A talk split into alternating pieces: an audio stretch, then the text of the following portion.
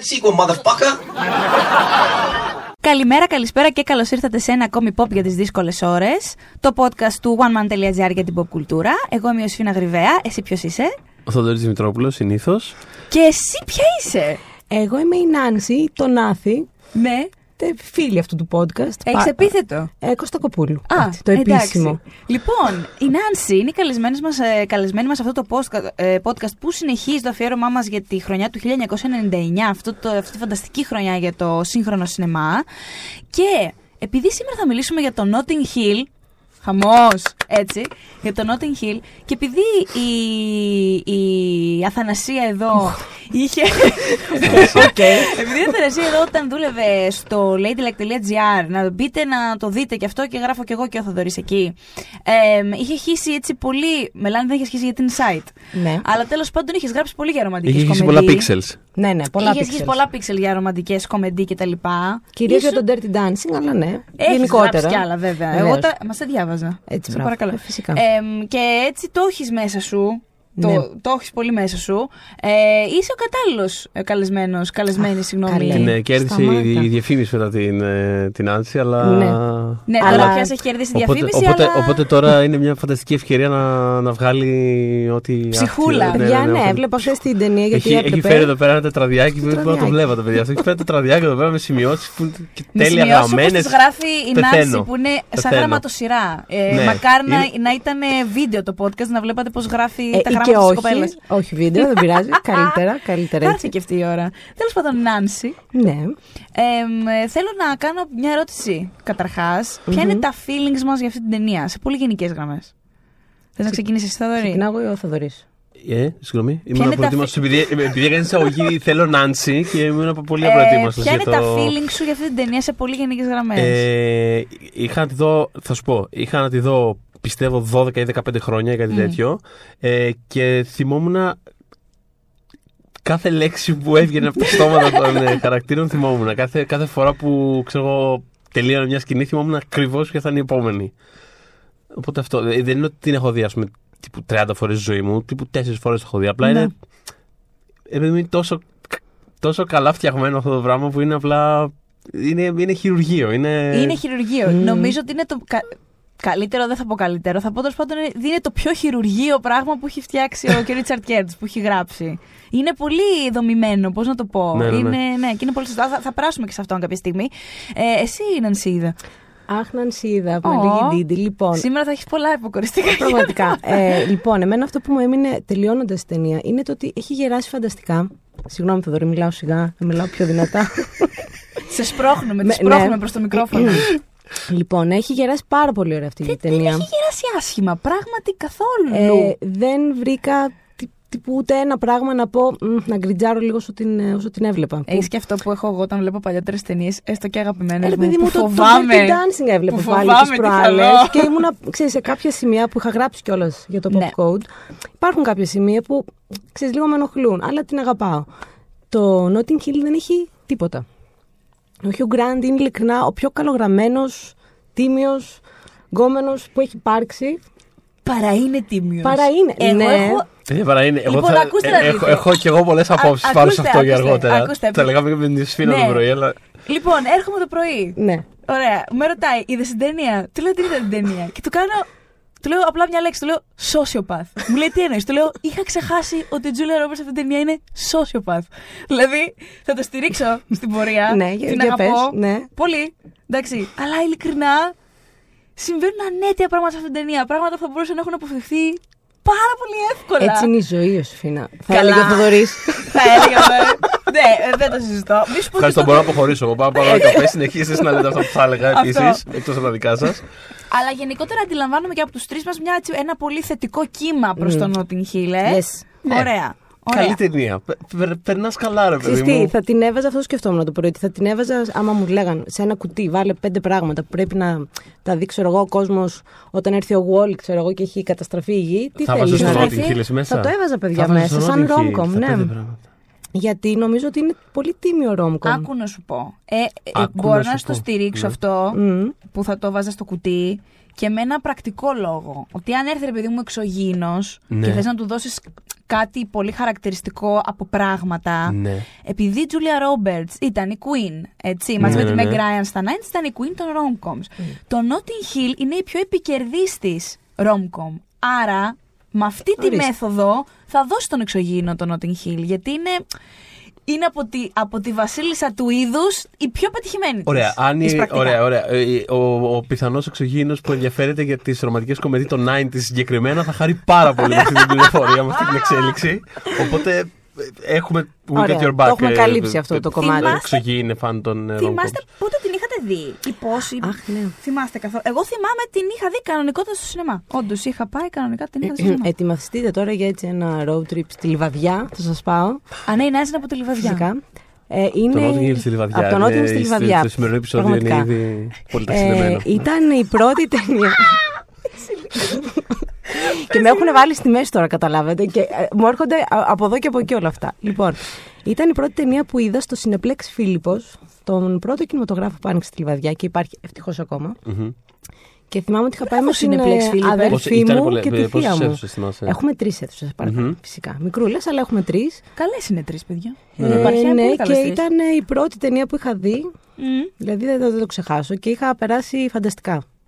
Ήταν, ε, δηλαδή, μετά από 20 χρόνια, Χριστέ μου, ε, το θυμάμαι ακόμα αυτή η σκέψη. Του Χριστέ μου που, που χώθηκε στη δήλωση. Εγώ δεν θυμάμαι καθόλου πλάκα πλάκα. Δεν θυμάμαι καθόλου να την είχα δει στη σινεμά, αν είχα δει το βίντεο. στη- Δεν, δεν θυμάμαι καθόλου καθόλου καθόλου. Την έχεις το ζήσει στο τριγύρω Μέγκα πράγμα. Σίνεμα, σίγουρα. Τι; Την έχεις ζήσει στο Μέγκα Σίνεμα. Μέγκα σίνεμα, μέγκα Κυριακή, Ναι. πάντως. Μεγαλύτερη. ίσως κάτι. θυμα- αυτό πήγα να πω. Ότι δεν θυμάμαι ας πούμε, να πηγαίνω στην αίθουσα να τη δω. Μπορεί και να είχα πάει. Δεν, απλά δεν έχω ανάμνηση αυτού του πράγματος. Αλλά θυμάμαι σίγουρα να τη βλέπουμε όλη η οικογένεια μαζί. Δηλαδή θυμάμαι αντιδράσεις. Αλήθεια. ναι, ναι, ναι, ναι. Θυμάμαι συγκεκριμένες αντιδράσεις, ατάκες σε συγκεκριμένα πράγματα. Αχ, μοιράσου μια-δύο. Ναι. Ε; Θυμάσαι κάποια αντίδραση που να, που να είναι ανακοινώσιμη. Δεν Που ξέρω. λέω, Όχι, κυρίως αφορούσαν ας πούμε, το, το πιο τέτοιο. Δηλαδή, με, με το που είδα ας πούμε, τον Ρίση Ifans που παίζει το συγκάτοικο, Ναι. ε, α- άκουγα, Legend. ήδη, άκουγα ήδη ξέρεις, τις φωνές, το, ξέρεις, αντιδράσεις ε, των γονιών μου, της μάλλον μου συγκεκριμένα, η οποία ήταν φας καλά θεός συγκάτοικος, ε, τρελός και τέτοια. Μάλλον θεά η Ε, μαμά ναι, για να, ναι, για να θα πω θεωρεί κι θεό εγώ. τον τύπο αυτό. Α, ναι. Ναι. Αλλά, ε, σι- Θεά μαμά. Σίγουρα θα ήθελα να τον κάνει παρέα, ας πούμε, όταν ήταν ε, στην στην Θα ηλικία σου μου πω τότε. Γιατί δεν θα ήθελα να τον κάνει πραγματικά παρέα. Γιατί ε, ο φίλος ο Ρι Άιφανς, Ναι. ε, τον έλεγα Άιφανς πολλά χρόνια. Μ, οκ. δεν, δεν έχω ιδέα. τέλος Εντάξει, πάντων. νομίζω δεν παρεξηγείται. Ναι, αν σε λένε Ήφανς ή Άιφανς. Αν μας ακούσει, στείλε μας. Να μας Ναι, να μας ενημερώσεις. εξηγήσει. Λοιπόν, ε, είχε μπει τόσο στο πετσί του ρόλου αυτού. Ω, ναι. Δεν μπλενόταν ο άνθρωπος. Α, Οπότε η μαμά σου ε, λογικά μεθόδου, θα ε. κρατούσε Ναι, μια απόσταση. Μια απόσταση κυριολεκτική, ναι. Ναι. Πολύ ωραία. ε, Να μια ωραία. πληροφορία μπορείς να της δώσεις. ναι. Μετά από 20... Θυμάσαι το συγκάτοικο του Hugh Grant στο Notting Hill. Ε, εσύ έχεις ας πούμε, κάτι τέτοιο να μοιραστείς ή περνάμε στην ταινία; Περνάμε στην ταινία και ήθελα να κάνουμε έτσι ένα- μια πάρα πολύ μικρή σύνοψη. Μπράβο, αυτό. Μια γιατί... μικρή περιγραφή. Για, Θες να μας την κάνεις για, τον, συνάντηση. για, τους, α, για τους εξωγήινους που δεν είναι fans των rom-coms, οι οποίοι μπορεί να μην ξέρουν τι αφορά αυτή η ταινία. Γιατί το είπα αυτό, πες μου. Γιατί θα το λέει Μα τώρα είναι, συνέχεια. μα είναι πάρα πολύ ωραίο. Όχι, είναι τέλειο. Είναι podcast Λοιπόν. από μόνο του αυτό. Να μαζευτούμε και να πούμε 20 πράγματα που θα Που δούμε θα στο βάζουμε- εξωγήινο σε ένα κουτί. Ισχύει. Ναι, Ισχύει, αυτό. σε κάνει να σκε... ε, Ωραία. Μπορεί να το πιάσει από τόσα πολλά. Δηλαδή δεν θα μου πέραγε από το μυαλό αυτή η οπτική, αλλά είναι legit. Ναι, okay. Κατάλαβα, καταλαβαίνω ότι από Σεπτέμβριο το ηχογραφούμε. Εγώ αυτό Ναι, αντιλαμβάνομαι. ναι, ναι. Ωραία, Μμμ, τέλεια. Ωραία. Και κλείνει και η. Α, ξέρεις τι, επειδή κλείνει η δεκαετία, Ναι. θα κάνουμε podcast από αυτή τη δεκαετία τι θα δίναμε Τι στο θα εξωγήινο δίναμε από στο τα εξωγήινο. τένς. Και αυτό στο- ήταν Ωραίο. ένα preview για το τι θα ακολουθήσει το Σεπτέμβριο. Ωραία, εσύ. Δείχνουμε ακόμα καλοκαίρι. Πολύ ωραία, μην το ξεχάσουμε αυτό. Γιατί εσείς τώρα που τα ακούτε αυτό γυρνάτε από τις παραλίες, εμείς ακόμα δεν έχουμε φύγει. Ε, Ναι, ναι, είναι λίγο ένα- μεταγενέστερο. είναι- Θα το και- Και αυτό το σημειώσω. podcast από μόνο του είναι κάτι το οποίο βάλαμε σε ένα κουτί υπό μία έννοια για να το στείλουμε στο μέλλον. Ναι, γιατί. Ε, οπότε ναι, μην, μην το ξεχάσουμε, το σημειώσουμε. Λοιπόν, πολύ ωραία.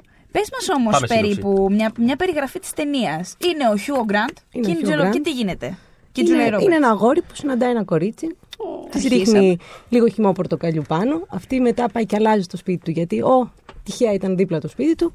Ε, και τυχαίνει να είναι και λίγο διάσημη αυτή. Οπότε αυτός φοβερά cool για κάποιο λόγο. Βέβαια δεν υπήρχε και το ίντερνετ να μου πεις Εγώ τότε. αντιλαμβάνομαι βλέποντας την ταινία αυτή ότι ήταν παντελώς άσχετος με οτιδήποτε είχε να κάνει Ναι, με με ταινίε. την- με την Δηλαδή pop οι κουλτούρα, υπόλοιποι ναι, ναι. γύρω του. Ποιος τώρα; Ο Χιούο Hugh Γκραντ. Grant. Επειδή Ο υπο- χαρακτήρας του. ο χαρακτήρας του Ναι. φαινόταν πραγματικά να μην έχει Άσχετος. ιδέα. Τι εννοείς, Γιατί ήξερε, ποια- ήξερε ποια ήταν αυτή; ε, Ε, Φι- φι- Ήξερε ότι. Προφανώς, το- ήξερε ποια είναι το- αυτή. Ναι, Απλά οκ, ήξερε το Άννα Σκοτ, αλλά δεν είχε ρε παιδί μου. Όταν ας πούμε, ο φίλος του έμαθε Ναι, ποια είναι οι δεν είχε υπόλοιποι. αίσθηση της διασημότητάς της. Τι δεν χοροπηδούσαν. νομίζω. Εγώ αυτό κατάλαβα. Εγώ δεν νομίζω. Και Εγώ μάλιστα νομίζω ότι- όταν, παίρνει τη, όταν παίρνει συνέντευξη αργότερα από την Μίσα Μπάρτον, παιδιά. το είχα ξεχάσει τελείως ότι η Μίσα Ναι. Μπάρτον υπάρχει σε αυτήν την ταινία. Το κοριτσάκι, το παιδί θαύμα τέλος πάντων της ταινίας και της Ναι. παίρνει. Ναι.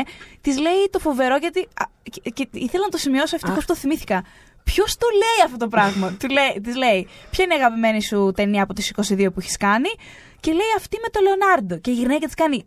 Τον Νταβίντσι. και Μα μου ειλικρινά. λέει, Αυτό από πάντα μου Πώς φαινόταν- γράφτηκε αυτό αυτό; από πάντα μου Α, φαινόταν πάρα πολύ διάβασα φορσέ γιατί. αστείο. Αλλά μ' Είναι άρεσε πολύ το- φορσέ αστείο. Αλλά μ' άρεσε μετά το follow-up που του λέει είναι- που της κάνει είναι ο αγαπημένος σου Ιταλός σκηνοθέτης. Ναι, ναι, ναι. Το οποίο αυτό ενισχύει. Ναι, αυτό στηρίζει το Ναι. ότι ήταν γενικός άσχητο. Αλλά Άντε, σίγουρα ναι. ήξερε. Δηλαδή φαίνεται ότι από τη στιγμή που την πρωτοβλέπει παγώνει με έναν τρόπο. Δηλαδή κα, καταλαβαίνει, έχει συνέστηση το ότι έχει μια, έναν άνθρωπο που δεν θα έπρεπε να είναι στο βιβλιοπωλείο του εκείνη τη Ναι. στιγμή. Ναι, ναι, ναι. Αλλά ναι. όντως, ξέρεις, είναι γενικό. Ε, ε, για τη Μίσα Μπάρτον, επειδή την ανέφερες, απλά να πω ότι εγώ πάντα το θυμόμουν ότι παίζει η Μίσα Μπάρτον σε αυτήν την ταινία και μετά όταν την είδαμε και στο ουσί ήξερα ποια είναι. Μμ, Εγώ την καταναγνώρισα στο ουσία από, το, από την Την έκτη έκτη αίσθηση. αίσθηση. Α, όχι Εκεί από εκεί θέλω να το καταλήξω. Notting Hill. Θυμόμουν ποια είναι, ακριβώς επειδή είχα στο μυαλό μου ότι. Α, είναι αυτό το. έχει- κοριτσάκι. Επειδή έχει πολύ χαρακτη... κάτι, κάτι στα μάτια της. Είναι πολύ, πολύ χαρακτηριστικό ρε Είναι παιδί μου. σαν δίσκι, θα στο Κα- λύσω είναι σαν εγώ. Κάτι, Είναι- ναι, ναι, ναι, έχει κάτι πάρα πολύ. τέτοιο. και θυμόμουν ότι το 90. Σουρ.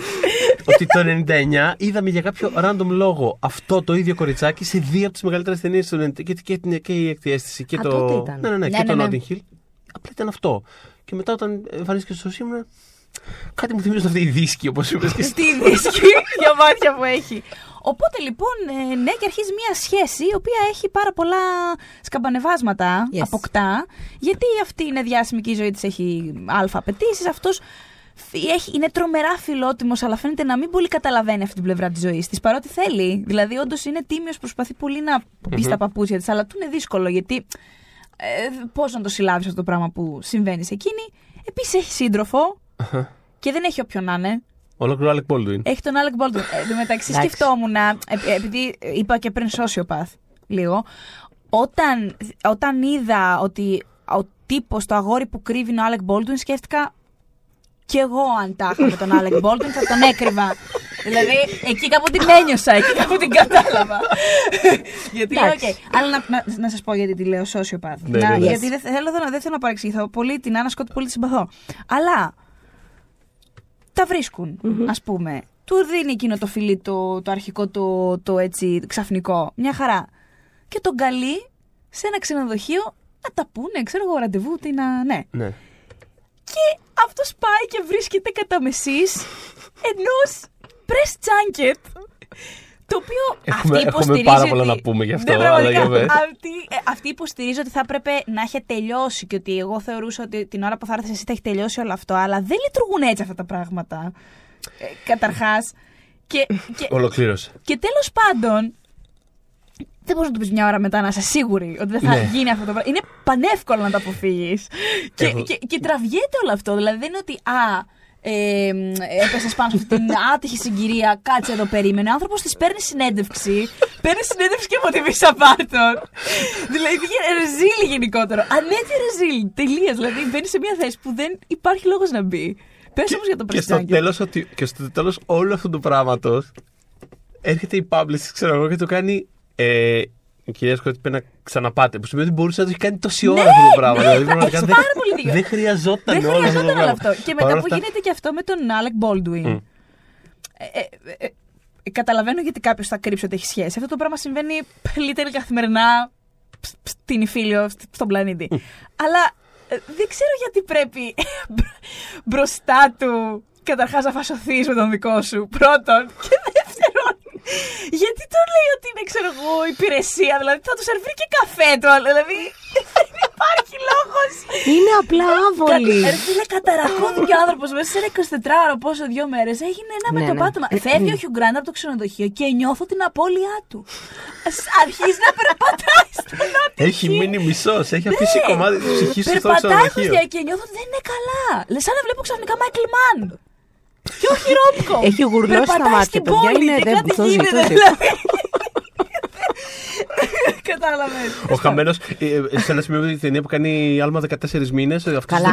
14 μήνες θα είναι το sidequel που θα γυρίσει ο Μάικλ Μάν και θα είναι Ναι. ο μισός Hugh Grant που έχει μείνει από την. ε, Ο Ρίτσαρντ Κέρτις, ο σεναριογράφος, είπε πρόσφατα, αν δεν κάνω λάθος, πέρσι κιόλας, επειδή επανέφερε για αυτό το φιλανθρωπικό σκοπό το Love Actually, που είναι δική του δουλειά, εμ, ε, στη, στη μικρή οθόνη, με κάποια σκετσάκια, τι συνέβη στους χαρακτήρες πια. Ναι, ναι. Ε, για ένα πολύ γνωστό μαραθώνιο που γίνεται στην Αγγλία το Red Nose Day τέλος πάντων ε, είπε ότι θα ήθελε πολύ να κάνει κάτι αντίστοιχο για το Notting Hill και μάλιστα η, η Roberts ε, είπε ότι θα το σκεφτόταν να επιστρέψει στα παπούτσια της κυρίας Αννα Σκότ. Α, ε, τώρα πάμε κατευθείαν στο τέλος, αλλά δεν μπορώ να. Δηλαδή, εσείς τι πιστεύετε ότι θα ήταν αυτό, δηλαδή, το 20 χρόνια μετά τι θα ήταν. Γιατί εγώ, ας πούμε, αυτό που λέγαμε πιο πριν, εγώ, αυ- δηλαδή, μ' αρέσει η ταινία γενικότερα και μ' αρέσουν πάρα πολλά επιμέρους πράγματα, αλλά.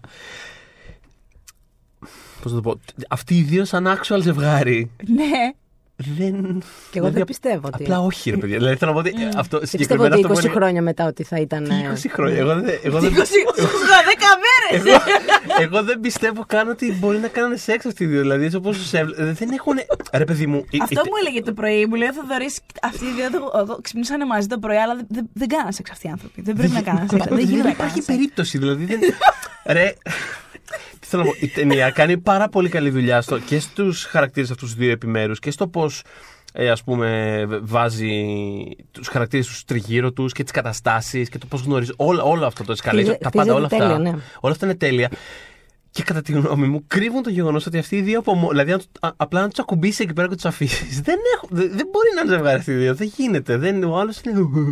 δεν- δεν- Πώς είναι, Θοδωρή; Κάνει. Ανοικοκλίνει τα ματάκια του. Δεν ξέρω. Δεν. ε, Δεν, το βλέπεις Δεν το καθόλου. βλέπω να συμβαίνει, ρε παιδί μου. Τη χημεία μεταξύ των δύο αυτών ηθοποιών που ε, πραγματικά είναι για το 1999 οι δύο πιο προφανείς πρωταγωνιστές Ναι. που θα βάλει σε ρόμκομ για να κλείσει τη δεκαετία Βγάζει αυτή τη χρυσή. τέλειο γιατί νόημα το ότι ήταν αυτοί οι δύο. Είναι Don't φοβερό. get me Να wrong, πάρεις είναι- το Hugh βγάζει- Grant Ναι. και την Julia Roberts. Δηλαδή, ποιον θα πάρεις άλλον. Θα μπορούσε τότε να πάρεις και τη Meg Ryan, πράγματι. Αυτές είναι οι επιλογές σου. Μμμ, Αυτές ναι. οι δύο ακόμα, μπο- ακόμα I guess. συνέβαινε η Αν και Meg από Ryan. ό,τι, από ό,τι ξέρουμε ήταν. ε, γράφτηκε Για Ναι, την από Julia Καραπάν Roberts. για την Julia Ναι, Roberts. γράφτηκε για την Julia Roberts και επειδή θεωρούσε και ο Κέρτης και ο σκηνοθέτης τη ταινίας ότι δεν θα την έπαιρναν, δε- ότι δεν θα έλεγε ναι. Ναι. Ε, μ, προσπαθούσαν να πείσουν τους εαυτούς τους μήπως ποια άλλη μπορείς να σκεφτείς, δεν μπορώ καμιά, στείλε το σενάριο, δεν θα της αρέσει. Το διαβάζει αυτό Που το και αυτή, σενάριο. ναι, ήταν στην αρχή λέει, λίγο. Ε, νόμιζε ότι δεν θα είναι ωραίο και αυτά, αλλά διαβάζοντας τη σκηνή, νομίζω πώς γνωρίζονται κάτι τέτοιο. Ακριβώς, την πρώτη Αυτό σκηνή της της, φάνηκε ε, μυστήρια ναι. η Άννα Σκοτ ε, και ο τρόπος που αντιδράς Είδες που τη λες σε αυτήν. όσοι μυστήρια είναι η γυναίκα. Μυ- Είναι, κα- δηλαδή τη βλέπεις εκεί, λες, Εντάξει, ρε παιδί μου, μπορεί ζει να και βγάλει αυτή... κάτι τσεκούρι από κάπου, δεν ξέρεις. Όχι τσεκούρι, αλλά βλέπεις ότι και αυτή ζει τα δικά Θα της βγάλει τσεκούρι, αλλά θα πράγματα. βγάλει τον Αλεκ Μπόλτουιν. Ανέτεια με δωμάτιο ξενοδοχείου. Δηλαδή, Τι τσεκούρι, τι Alec Baldwin. Έκπληξη της έκανε, εντάξει. Εντάξει, εντάξει, εντάξει. Η αλήθεια είναι ότι Αλλά- είναι τέλειος, είναι τρομερά τέλειος αυτός ο ρόλος. Δηλαδή είναι από αυτά τα πράγματα που πραγματικά δεν χρειάζεται καν να. Δεν απαιτεί η ταινία καν από σένα προσπάθεια για να το πιστέψεις αυτό το Ναι, πράγμα. και δηλαδή, έχει ενδιαφέρον ότι με δεν τη το που βάζαν πάνω της. Πάνω στην Τζούλια Ρόμπερτς, θέλω να πω το ρόλο. Ναι. Και τη βάζαν πάνω στο. την Άννα Σκοτ συγκεκριμένα Ε, ε. εννοώ. Πάνω στην Όντρι Χέπμπορν και την Grace Kelly. Αυτά ήταν ε, Αχα. οι δύο εμπνεύσεις, ας πούμε, για τον Κέρτη. Και μάλιστα ελάχιστα, ελάχιστα σημεία έδωσε και η Ρόμπερτ ούτως ή άλλως με αυτό το χαρακτήρα και τη ζωή της. Ε, Ναι, δεν ταυτιζόταν. Είπε κάποια στιγμή μόνο ότι είχε δηλώσει ότι αυ- εκεί που ένιωσε ότι ταυτίστηκε ή έστω ότι θα μπορούσε να είναι φίλη της η Άννα, είναι το σημείο που του λέει ότι. εκεί που τον βρίσκει στο τέλος του βιβλιοπωλείου και του λέει: το, Είμαι κορίτσι, θέλω να είμαι μπροστά σου και να σε αγαπάω. Ε, ναι, της λέει. Που του ε, το είπε λέει. έτσι ακριβώς. Ναι. Δεν το Ήταν είπε πολύ, ακριβώς πολύ έτσι. καλή Έτσι, ανεπαράσταση. Α, Τι να βλέπεις την Τζούλια Ρόμπερτ ή την Ιωσήφινα Γρυβαία. Ναι, τον χάλαγα, το έχει τον Γκραντ. Όχι. Α, Όχι. Εντάξει, λοιπόν. Ε, Έχω δικαίωμα. Η Ιωσήφινα Γρυβαία has rights. Τέλος Δεν πάντων. τρελαθούμε κιόλας. Έτσι, ε, που του λέει ότι η φήμη δεν είναι στα αλήθεια πραγματική. Ότι είναι κάπως μια έννοια λίγο περίεργη. Εκεί ένιωσε την, την ένιωσε την Άννα. Λέει, Άννα, πήγαινα μια καφέ. Εκεί ήταν το μόνο σημείο κατά τα άλλα δεν μοιάζουν οι ζωές τους, Εμένα είπε. αυτό που είπε, αυτό νομίζω ότι ήταν όλο το essence της Άννα Σκότ. Δηλαδή την έβλεπες, ρε παιδί μου, ότι και αυτή δεν ήξερε πώς να το διαχειριστεί όλο αυτό. Ναι. Το που λες εσύ σαν sociopath, φαινόταν το ότι προφανώς δεν ξέρει να τον τυλάρει και την είδαμε από όταν έγινε και όλο αυτό το πράγμα, ας πούμε, με τα ταμπλόιτ στην Αγγλία. Το οποίο την πάγωσε και λέει: Τι θα κάνω, θα πάω να κρυφτώ και και ό,τι γίνει, ξέρω εγώ. Και στο πρώτο, στην πρώτη μαλακία που έγινε, που εγώ εκεί ας πούμε δεν κατάλαβα ποτέ γιατί δεν τη σταμάτησε ο Χιου Γκραντ από το να ανοίξει την πόρτα. Δηλαδή, έχεις ανοίξει την πόρτα. Έχεις απ' έξω. Κα- κα- Δώσε μου το visual. Έχεις Ναι, ένα Έχεις, ναι. visual. έχεις 52.000 φωτογράφους απ' έξω. Σε βλέπουν με το βρακί. Και κλείνεις την πόρτα, σοκαρισμένος για τα δικά σου δεδομένα, και γυρνάς και της λες: No, Anna, please, no, no, don't, do not open the door. Κάτσε, μάνα μου, σταμάτησέ την. Θα βγει έξω με το πουκάμισο. Θα γίνει περεσίλη Θα στην γίνει γειτονιά. περεσίλη στην γειτονιά. Αυτό ας πούμε, είναι το σημείο που ποτέ δεν κατάλαβα γιατί το έκανε ο Χιου Γκραντ. Θα μπορούσα άντε να την έχει προστατεύσει από αυτό. Γιατί sociopath κι αυτός λίγο. Ε. Δεν ξέρω. Πλακάκο. Ναι. Ε, λίγο ντουγάνι. Λίγο ντουγάνι, ευχαριστώ. Ναι, άκουσες το, Κατάλαβες. Και το μετά μου λες podcast το μας. Ναι, ναι, το φυσικά. podcast για την Disney. Ποιος είναι ο πιο ντουγάνι, ο Έρικ ή ο Φίβος, πρίγκιπα στην Disney; Πραγματικά μόνο αυτή την Ο παρένθεση Έρικ, θα ο κάνω. Έρικ. Ο Έρικ είναι πιο ντουγάνι από το Φίβο. Θεωρώ πως ναι. Ναι. Άκου να δεις. Ίσως, Άκου, ίσως πράγμα. συμφωνώ Ναι. γιατί ο Φίβος δεν υπάρχει. Οπότε υπό αυτή την έννοια είναι πιο ντουγάνι ο Έρικ. Γιατί- Απλώς και μόνο γιατί- λόγω του ότι υπάρχει. Τι εννοείς υπάρχει; Ο Φίβος δεν υπάρχει. Ο Φίβος δεν υπάρχει. Ε, Κυριολεκτικά δεν υπάρχει. Κυριολεκτικά δεν υπάρχει εννοεί. Α, δεν υπάρχει στην δεν ταινία. υπάρχει. είναι Όχι, δεν αγώνα υπάρχει. Δεν υπάρχει γενικότερα. Δεν έχει υπάρξει. Δεν υπάρχει, δεν έχει υπάρξει κανένα από του χαρακτήρε. Οπότε ο Έρικ by default είναι πιο του. ντουγάνι. Είναι πιο ντουγάνι. Είναι, Εντάξει. είναι. Ε, Θα έκανε έναν καλό Έρικ στα νιάτα του Χιου Γκραντ. Θα πω ναι. Ναι, Θα πω ναι. Θα πω ναι. θα έκανε. θα έκανε. Έχει και Θα το έκανε μαλάκι καλή- λίγο, θα έχει του και έδινε πιο πολύ το... προσωπικότητα Θα επίση. έκανε καλή Άρια η Τζούλια Ρόμπερτ με το, Καλά, προ- τι με το, το συζη- παλιό δεν μαλλί το το συζη- κόκκινο. Δεν το συζητάμε καν. Και Έτσι. θα είχαν και αντίστοιχη χημεία ενδεχομένως. Έξαλλος εγώ για κάποιο λόγο με τη χημεία. Έχω έρθει μια αποστολή σε αυτό το podcast. Ε, λέω- Υπήρχε μωρέ. μην Ε, ναι, είσαι- όχι, εντάξει, Εντάξει. πλάκα. Όχι, είναι, εγώ υπερβάλλω, έχω υπερβάλλω, σχέση έχουνε- χημεία. Απλά Ισχύει, όντως, ισχύει. επειδή και οι δύο χαρακτήρες αυτοί ε, ε, έχουν ένα δικο- μια δικιά τους αμηχανία. Την Μπράβο. παίζει πολύ Αυτό, καλά και οι δύο αυτό. ηθοποιοί την παίζουν πολύ Ακριβώς. καλά και οι δύο. Είναι πολύ δύσκολο να τους φανταστείς να συμβαίνουν πράγματα. Να συμβαίνει το σεξ. Να συμβαίνει το σεξ. Αυτό. Ε, ναι, γιατί είναι αυτό ότι και η Julia Roberts είναι, όπως είπαμε, είναι πραγματικά τη στιγμή που πρωτοεμφανίζεται σε αυτή την ταινία. Πώς το, αποδέχεσαι τα πάντα, καταλαβαίνεις τα πάντα τι είναι αυτός το χαρακτήρα. Δηλαδή είναι τόσο, τόσο για αυτήν γραμμένο. Είναι φοβερό. Ε, αλλά και ο Hugh Grant, δηλαδή δεν ξέρω πώ ηθοποιεί. Εντάξει, ούτως ή άλλως, γι' αυτό και είναι και διάσημος στη διάρκεια των 90s, ας πούμε. Γι' αυτό το, το στυλάκι, το άβολο, cool, Άβολο και συμπαθητικό. cool. Αυτό, ήθελα σκε- αυτό σκεφτόμουν, τη λέξη Ε, cool. Και είμαι 100 χρονών. είχε- αλλά πραγματικά ναι. είναι άβολο cool είχε, πράγμα είχε δικό ένα, του. ένα τέτοιο brand που ήταν πάρα πολύ δικό του. Δηλαδή δεν το είχε κανένας άλλος. Όταν λέει Hugh Grant, καταλάβαινες ακριβώς τι, Το ύφος, το τι τι συμπεριφορά εννοούσαμε. Τα, τα πάντα όλα. Και ήταν πολύ χαρακτηριστική, πολύ δική του, ας πούμε. Δηλαδή ήταν. Και κόλλαγε σε πολλά κόνσεπτ χαρακτήρων. Γιατί και στην ε, ταινία με την. ε, μ, που, που είναι ο πλούσιος και είναι γραμματέζα του. η- Φυσικά, το two weeks notice, εγώ Το θα σου του πω. Weeks Με τη Σάντρα Notice, Μπούλοκ. εκεί, τη Σάντρα την Μπούλοκ, μπράβο. Εκεί ο τύπος είναι ας πούμε ένα χαμαιτυπείο, δεν του σκάζει. Ε, είναι αλλά φανταστικός. Είναι ο Hugh Grant. Ναι, και, και είναι κολλάει και φανταστικός. εκεί. Και είναι αυτό το στυλάκι, αστείος. το αμήχανο cool Ναι. πράγμα. Ναι. Ο Hugh Grant είναι Ναι. δεδομένο το ότι πέρασε μια δεκα... ότι ε, σχεδόν μια φουλ δεκαετία έπαιζε τέτοιους ρόλους και παραλλαγές τους. Ε, έχει κάνει φανταστική καριέρα δεδομένου αυτού του γεγονότος. Ότι, ότι έχει πάει ας πούμε, ένα βήμα παρακάτω και έχει κάνει actual ρόλους τα οποία είναι πάρα πολύ καλός που δεν είναι απαραίτητα ίδιοι με αυτό το πράγμα. Ναι, Το και ένα μάλιστα πράγμα. ο πιο πρόσφατος που μπορώ να φέρω στο μυαλό μου που είχα λίγο στεναχωρηθεί που δεν είχε μπει στο, στο β' αντρικό. Πρόπερση. Πρόπερση ή πέρσι ήταν. Πρόπερση δεν ήταν. Ναι, πε- πρόπερση. Ε, Πέρσι, με, πέρσι. την, ε, με την Το Meryl Paddington- Streep. Α, ποιο λες εσύ. Όχι, που παίζει την τενόρα. Α, και είναι το άντρας με- της. το Florence Α. Foster. Ε, Ναι, αυτό, φλα- Florence, φλα- αυτά, φλίφλου, ναι. Ήταν πολύ καλός αυτό. Α, δεν το έχω δει αυτό. Και είχε πολύ ο Σκαρμπάζ από την ώρα που βγήκε Εγώ η λέω, ταινία. εγώ λέω το Paddington 2 που ήταν Πολύ καλός. top 5 ρόλος καριέρας για Σούπερ. μένα. Φανταστικός. Ε, Επίσης έκανε και το Very English Scandal πέρσι. Που είχε πάει πάρα πολύ Πάρα καλά. πολύ, δηλαδή έκανε και τα δύο αυτά πάρα πολύ καλά, πάρα πολύ διαφορετικά. Εγώ τον εκτιμώ πάρα πολύ. Μ' άρεσε πάρα πολύ. Συμβαίνει Hugh Grant ξανά ο Hugh γενικότερα. Grant, αυτό θέλουμε να πούμε. Ναι. Και ψάχτε τον, γιατί αν τον κάπου τον χάσατε έτσι στα, στη μέση των ε, Zeros, συμβαίνει ακόμα και τον, Συμβαίνει ακόμα. τον ναι. αγαπάμε ακόμα. Ναι, ναι, ναι. Λοιπόν, έχει κι άλλα όμως πρόσωπα αυτή η ταινία που δ- δεν Έχει- θυμόμουν έχει μια ότι εκπληκτική είναι. Ναι, συλλογή από φάτσες και Έχει- χαρακτήρες. Έχει το Hugh το, το, Hugh το Bonneville πριν πιαστεί με το Downton Abbey και γίνει ο μεσήλικα superstar της τηλεόρασης ξαφνικά, γιατί το Downton Abbey Αχα. έγινε παγκοσμίως επιτυχία. Είναι ο πατριάρχης της οικογένειας, τέλος πάντων, έτσι τον έχετε μάθει περισσότεροι. Αν δείτε τον Notting Hill, προκύπτει ξαφνικά, όχι ο Bonneville, δεν, δεν τη θυμόμουν καθόλου. Ε, είπαμε τον Alec Baldwin, είπαμε τη Μίσα την Barton και ξαφνικά βλέπω τον Lester Freeman του Wire μέσα. Ναι, ναι, ναι, που, κάνει τον, ε, που είναι ένας από, τα, από τους, ε, αυτούς που παίρνει συνέντευξη ο, Ναι. ο Hugh Grant. Και λέω, τι στο καλό, πο- Ποτέ δεν θα το, Ναι. ποτέ δεν θυμόμουν αυτό το πράγμα. Ποτέ ότι Είναι, ότι ας πούμε, συμβαίνει. πρέπει να καταλάβουμε ότι είναι ας πούμε, ο σκηνοθέτης της ταινίας ενδεχομένως. Έτσι κατάλαβα εγώ. Ε, που τον Ε. ρωτάει αυτό, τύπου σας άρεσε η ταινία. Ε, τι τον ρωτάει, κάτι. Α, ποιο, ποιο, Ποιο είναι το τι- αγαπημένο τι σας- σου ποιο είναι το σημείο; αγαπημένο σημείο. Και κάνει άλλος. Πες με εσύ, ποιο είναι. Το οποίο, by the way, είναι σχετικά ρεαλιστική, ας πούμε. Δηλαδή, έχει τύχει παραλλαγή αυτού του πράγματος. Ε, ενώ ε, θα τύχει κάποιος να Ναι. πει.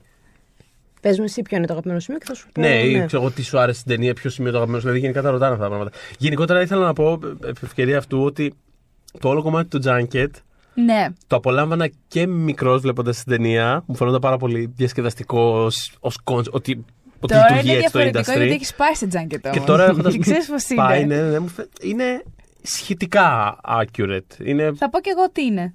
Δηλαδή, Accurate. Εγώ είχα αυτό- φάει καλύτερο πρωινό. Αυτούς του έβλεπα μόνο με κάτι καφέδες. ναι, ισχύει. Εμένα μου είχαν δώσει σολομό. Ισχύει. Σολομό εντάξει, και τυρί. Εσύ, ναι, σολομό και τυρί.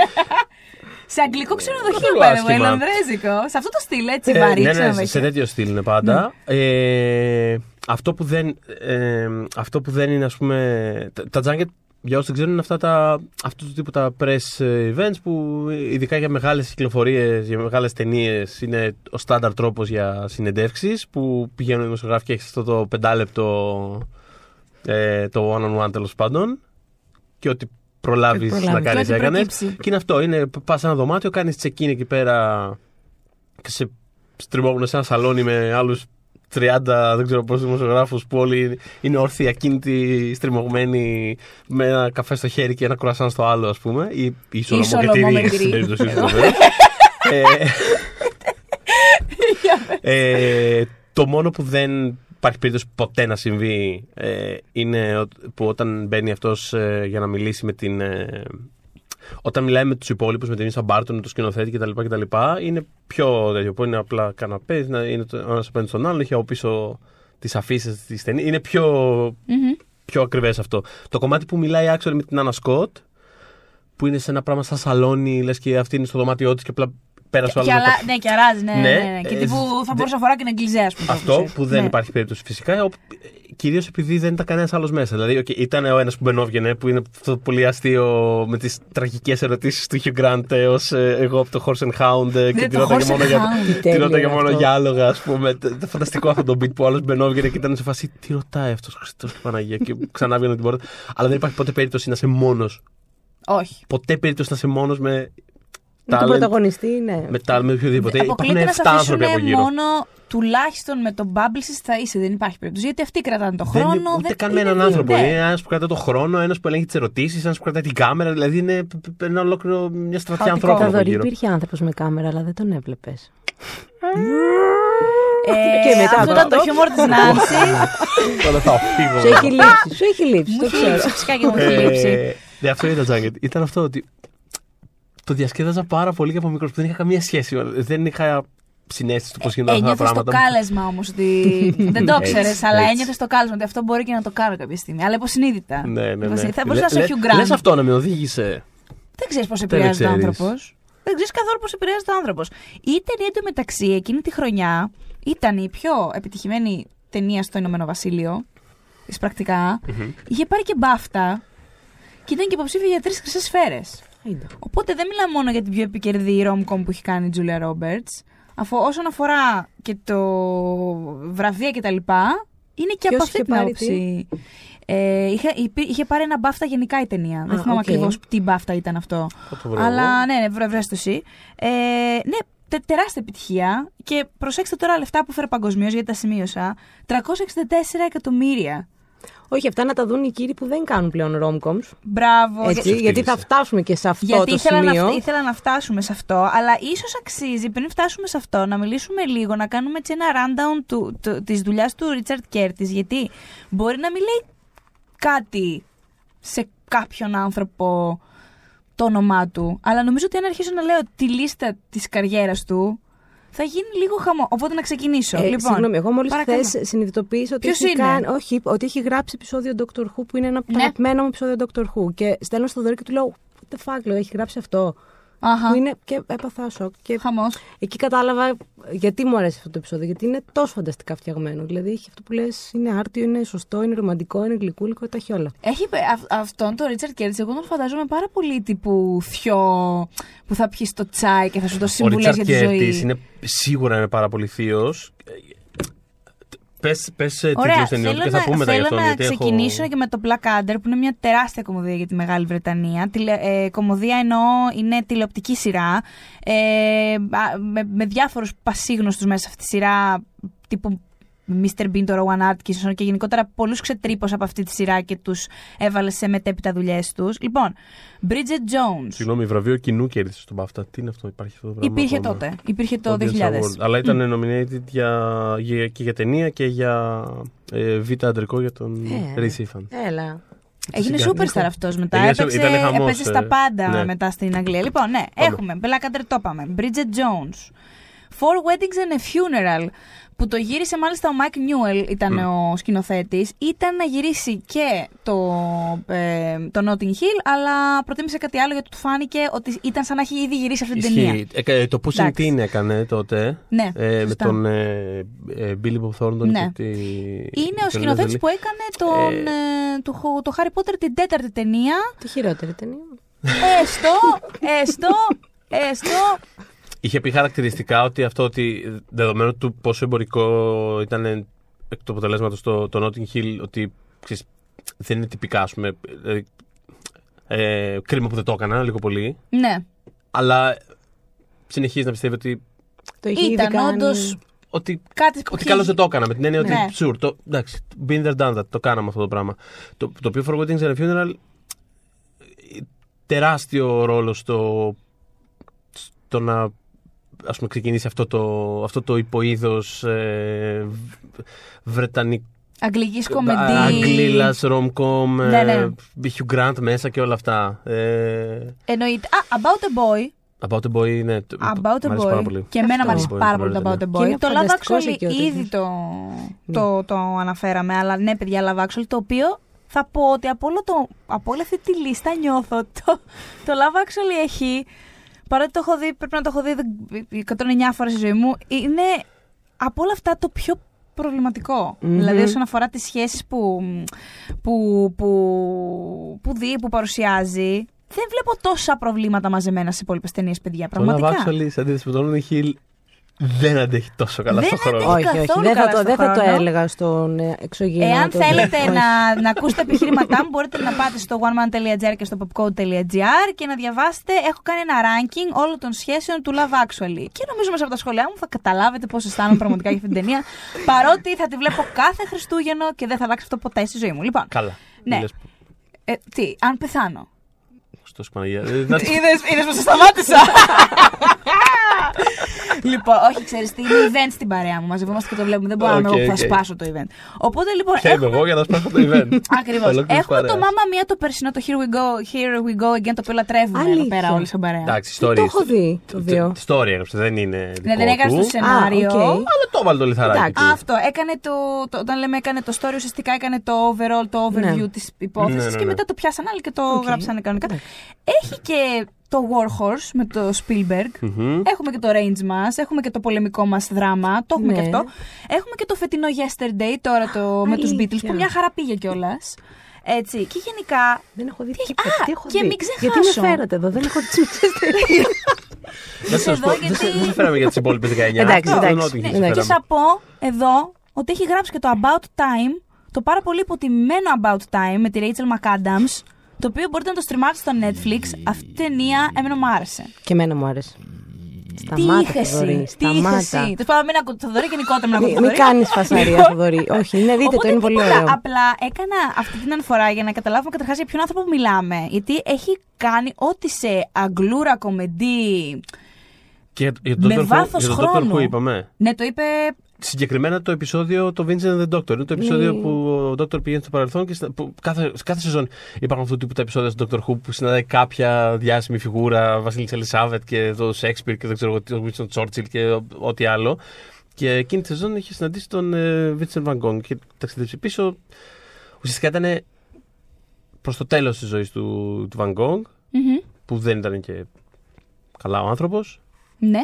ε, και κάπως καταφέρει να χτίσει ένα π- πολύ, πολύ γλυκό, πολύ συναισθηματικό story γύρω από αυτό το πράγμα. Το φινάλε αυτού του επεισοδίου με διαλύει στο Αχ, κλάμα κάθε φορά που το ανατρίχιαζα, βλέπω. είναι- είναι Κάθε Μπορεί, φορά που το είναι ένα βλέπω. επεισόδιο που μπορεί κάποιος να το δει εντελώς αυτοτελώς.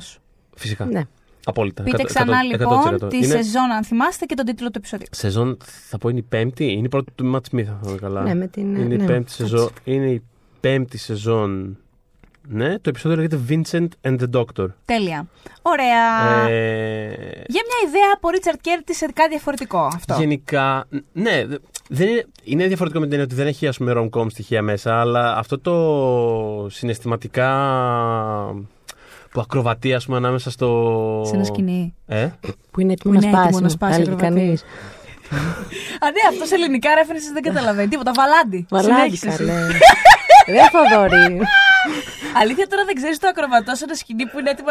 Δεν χρειάζεται να ακούσει ελληνικά για να το ξέρεις. Το σανσέρ ξέρω εγώ του Βαλάντι. Που έχει- Α, ξέρει κανένα Εντάξει, εντάξει. Βαλάντι. Έχεις μείνει πίσω, αλλά εντάξει, θα κάνουμε, θα κάνουμε κάτι γι' αυτό. ξέρω εγώ να σαν τη γιαγιά. Το σανσέρ. Εγώ το σανσέρ, αυτός το σανσέρ δεν είναι. Ο Βαλάντης. Σε διάκοψα για κάτι βλακώδες, με συγχωρεί συνέχισε. Ε, ναι, σε αντίθεση με το πάρα πολύ σοβαρό πράγμα που. ε, δεν θυμάμαι κάτι έλεγα. Ε, τίποτα ρε παιδί μου. ότι- Τι έλεγε, όντως. Ακροβατούσα και τώρα όχι Ότι πια. παρότι δεν Α, έχει ναι. ρόμκομ στοιχεία το επεισόδιο, ότι Ναι, είναι ρε στο παιδί μου, στυλ έχει, του. γενικά όλα αυτά του, του, του Κέρτης έχουν αυτό το, αυτό το συναισθηματικό που είναι λίγο. φ- Φλερτάρει πάρα πολύ με το να γίνει. ε, να σε χειρίζεται κάπως Πολύ σε χειρίζεται. Πολύ. Ου. Στις καλές σου στιγμές όμως ε, γίνεται με τόση.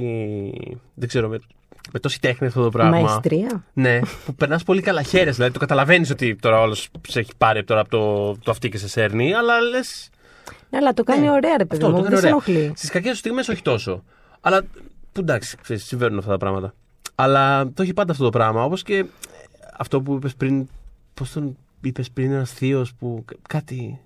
Είπα Είναι για το τσάι θείο. του. Ναι, είπε ότι είναι σαν θείος. Είπα ότι είναι σαν θείος που θα, θα ήθελα να πιω τσάι μαζί του και να μου δώσει συμβουλές για τη ζωή. Δεν θα άκουγα καμία. Δεν θα ακούγες καμία, αλλά. Δεν θα αυτό. άκουγα καμία, αλλά νιώθω ότι θα μου την έλεγε με έναν τρόπο. Θα μου τις έλεγε με έναν τρόπο που θα έλεγα. Έχω περάσει πολύ καλά σε αυτό το τσάι, Ναι, σε ναι, αυτόν τον ναι. καφέ. Και είναι ρε παιδί μου Ξέρεις γενικά. να στο, να στο πουλάεις Ναι, στο παιδί ναι. μου. Ξέρεις να στο πουλάεις. Ε, Τι να λέμε; Γενικά και από, και από όσο. Δεν τον ξέρω τον άνθρωπο, του- δεν νομίζω καν να τον έχω ακούσει ποτέ να μιλάει. σε- Δεν τον έχω δει ποτέ, δεν, ποτέ δεν έχω ιδέα. Αλλά βάσει ας πούμε αυτό που γράφει και το πώς το γράφει, νιώθω ότι γίνει γενικότερα λίγο έτσι, λίγο μπάρμπας με την έννοια του- α, μέσα από τις αναφορές του και το πόσο. Ξέρεις, είναι όλα τα πράγματα, ξέρεις, πολύ ας πούμε. Παλιακά. κάπως παλιακά, μπράβο, αυτό πήγα να πω συντηρητικά, αλλά όχι. γιατί Δεν θέλω να το, κάνει, δεν θέλω να το κάνω ακουστεί, ας πούμε, παρεταρνητικό, αλλά είναι κάπω. Εντάξει, Ναι, ναι, αυτό, ναι. παλιακά, ξέρεις, αυτό. ε, Το καλό αγόρι που θα βρει το καλό το κορίτσι και αυτό και οι αναφορές του. Και θα περάσουν καλά. Και θα περάσουν να καλά. περάσουν οι άνθρωποι καλά, βρε παιδί μου. Όλη την ώρα. Έχουμε και πρόσφατα, και το, δηλαδή και το Yes and the πρόσφατα είναι όλες οι αναφορές του, ξέρεις. Η Νάνση δεν την ακούτε γιατί απλά γελάει αυτό κάνει η Νάνση. Αυτό το podcast. Γελάω στο αθόρυβο, τόσο εντάξει. και και οι αναφορές του είναι πολύ. πολύ basic, ρε παιδί μου, πολύ. Αυτό. Α, α, το Harry Potter και, ο, και οι Beatles και η Coca-Cola. Και τι άλλο έχει βγάλει η Αγγλία, βρε παιδιά, να το βάλουμε και Αυτό. αυτό μέσα. Μια Mary Poppins. Αυτό Ένα είναι. κάτι. Ξέρεις, αλλά με πολύ όμως. Ένα δηλαδή, scone, με κάτι. πολύ αγνό τρόπο αυτά. Δηλαδή, πραγματικά Ναι. τα βάζει πάρα πολύ ωραία μέσα σε αυτό που κάνει. Και εγώ τον λατε... Δηλαδή, θεωρώ ότι είναι. Ότι έχει.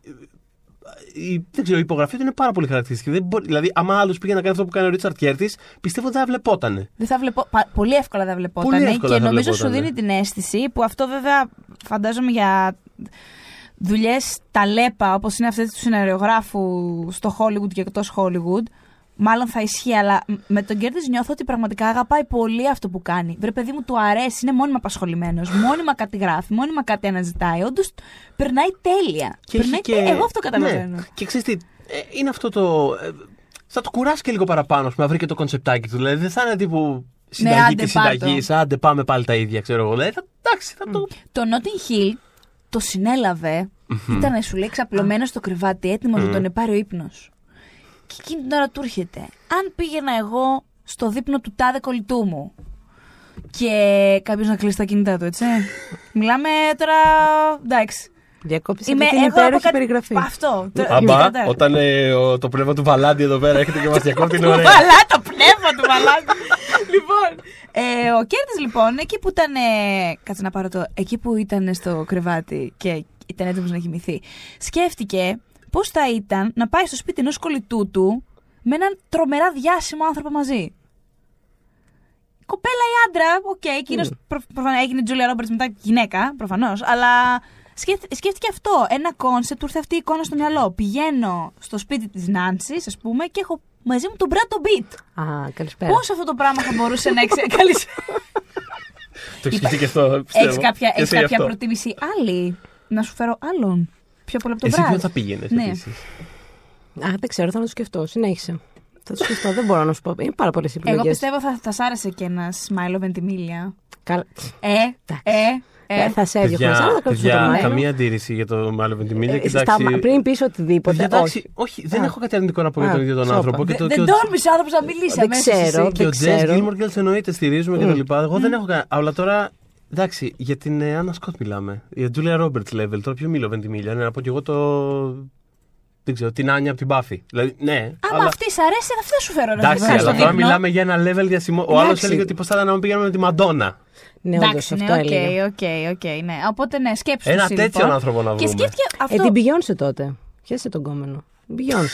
Μ' αρέσεις. Να σου πω κάτι. Αξίζει ένα high five σε αυτό.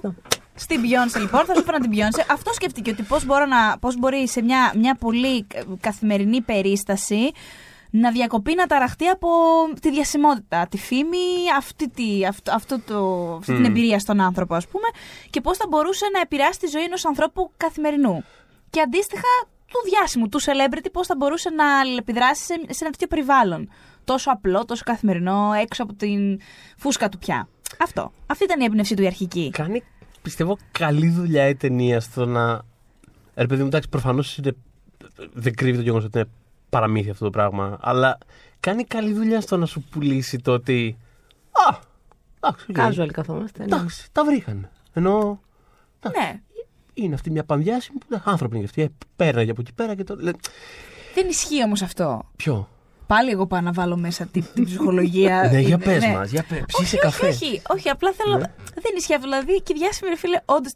Την πιο γελαία τάκα του κόσμου θα πω. Αλλά πραγματικά και αυτοί είναι άνθρωποι. Αυτό σημαίνει. Ναι, αυτό λέω ότι κάνει Ότι καλή δουλειά η ταινία μπορεί στο να να. συμβεί αυτό. Και δεν σου κλωτσάει κιόλας αυτό. Δηλαδή στη σκηνή που είναι το πάρτι που αράζουν όλοι μαζί, Μμ. ξέρω εγώ, και Μου αρέσει τρώνε. τρομερά αυτή τη σκηνή όλη αυτή. Είναι Εμένα. τόσο warm and fuzzy όλο αυτό. Δηλαδή το βλέπεις και λες ότι έτσι θα ήθελα με τους φίλους μου γενικότερα. Άσχετα από την διάσημη, ξέρω εγώ, που υπάρχει ναι, εκεί πέρα. και φαίνεται πόσο πολύ το ευχαριστιέται Ναι. εκείνη που είναι σε ένα περιβάλλον που δεν χρειάζεται να είναι στημένη, Αυτό, που αυτό. απλά μιλάει και ξέρεις. Τι, Πάντα τι. μου άρεσε κιόλας στη στιγμή σε αυτό το πάρτι που, που λέει αυτή, ας πούμε, το δικό της τον πόνο. Ναι. Ε, και, και, Και υπάρχει κάπως- και escalation στον πόνο. Υπάρχει έτσι. escalation και η ταινία το, κα- το βάζει αυτό εκεί πέρα και μετά το αφήνει, δεν το ξαναπιάνει κάπως. Δηλαδή το αφήνει, Μμ. το, το, είναι- το κουμπάει στο τραπέζι και φεύγει. Οπότε ταυτόχρονα με έναν τρόπο ε, το, το νιώθεις κάπως τύπου. Χα, ναι, οκ. Αυτό την πλάκωνε. Είχε άνθρωπο που την πλάκωνε καταρχάς. Αυτό Ναι, είναι το escalation. ναι, Εγώ ναι. τα χάσα. Δηλαδή... Ναι, όλο, όλο. Μα το- δεν το περιμένεις να το το- ακούσει και- αυτό. Ναι. Δηλαδή ότι θα μοιραστεί κάτι τέτοιο εκείνη Ναι, την ναι, ώρα. ναι, ναι. Και είναι και Για αυτό το ένα λίγο brownie. που παγώνεις και λες τώρα, οκ. Και μετά με τη μία τσακ το αγγλικό χιούμορ, ξέρω εγώ, έλα τώρα, τι είναι αυτά που μας λες. Γιατί Και στο- ε, εκεί σου πάει και στο αίσθημα το ότι. Έλα τώρα, κάνε μας... Εντάξει, όχι, όχι, όχι για το ότι δεν είναι προς Θεού, αλλά το κομμάτι το ότι. Εντάξει, η μεγαλύτερη δυστυχία μπορεί καμιά φορά να είναι ότι μπορεί να σου πει ο διάσημος, αλλά κανείς δεν σε ακούει. Δηλαδή, μ- μ' αρέσει ότι σε φέρνεις στη διαδικασία του να πεις και. Πω, πω, ναι, αλλά. Άκου τι έχει α- περάσει. άκου τι Ναι. έχει περάσει, αλλά ταυτόχρονα και. Εντάξει, αλλά άσχημα κιόλας. Δείχνουμε και εμείς paycheck to paycheck, δηλαδή άσχημα κιόλας. Μιλώντας για Παίρνει paycheck 15 to εκατομμύρια paycheck, την ταινία. Αυτό, ήθελα να φτάσω σε αυτό ότι λέει τα 15 εκατομμύρια εκείνη. Είναι ο πραγματικός μισθός που πήρε η Τζούλια Ρόμπερτ για την ταινία. Αλλά το πιο ενδιαφέρον είναι ότι καθώς γυρνούσαν αυτή τη σκηνή, εκείνη είχε ξεκινήσει από τα 11 εκατομμύρια. Το, νομίζω έγρα- έγραφε 11 το σενάριο. 10, 11, κάτι Εκεί. τέτοιο. ναι. Και κάθε φορά που κάνανε επόμενο take, ανέβαζε τα λεφτά. Αυτή. Ανέβαζε τα λεφτά. 13 ξαφνικά εκατομμύρια είχε πάρει ένα σκότ, 14 και κάποια στιγμή μένει στο 15. Οπότε τη ρωτάει ο Χιου Μπόνβιλ, ο κύριος Downton Abbey, της λέει γιατί αλλάζει συνέχεια το ποσό; Και του λέει, Ε, I'm tired of low balling. Σε φάση ότι δεν θέλω να την έχω να παίρνει λιγότερα κιόλας. Δεν μ' αρέσει, δεν ψήνομαι. μ' αρέσει αυτό, θα το δώσω αυτό το point στη Roberts. Πρώτον, και το δεύτερο point που θα δώσω στη Roberts, και τώρα δεν μιλάμε για εποχές που ε, υπάρχει και ένα Me Too στο background Καλά, και ναι. οι συζητήσεις Ούτε καν. αυτές γίνονται Τότε πιο ήταν εύκολα. στα καλύτερά του. Μπράβο και όλα αυτά σε σχέση με το pay gap κτλ. Ε, μ, όταν ε, αρχικά ψάχνανε τον ρόλο του Alec Baldwin, ο οποίος κιόλας θα ήταν σύζυγος, δεν θα ήταν αγόρι, σε πρώτη φάση σύντροφος, ας πούμε, αλλά καμία σημασία δεν έχει αυτό. Είχαν μια λίστα ηθοποιών που θα μπορούσαν να παίξουν το ρόλο του συντρόφου της και συνειδητοποίησε εκείνη και τους το είπε κιόλας, το είπε στον Curtis και εκείνος είπε ότι ντράπηκε πάρα πολύ όταν του το είπε αυτό, αλλά πολύ δίκαια του το είπε. Όλοι αυτοί που μου έχετε στη λίστα είναι 20 χρόνια μεγαλύτεροι μου. Αυτό δεν θα το κάνατε αν ήμουν εγώ Μμ. στο ρόλο Ναι. το δικό Άμα τους. ήταν το αντίθετο. Ναι, δεν θα ήταν ένας Σε καμία περίπτωση δεν γινόταν Σε αυτό. καμία περίπτωση και θα του είχαν ε, 20 χρόνια μεγαλύτερες γυναίκες. Όχι. Όχι. Οπότε, δεύτερο point για την Τζούλια τη Ρόμπερτς.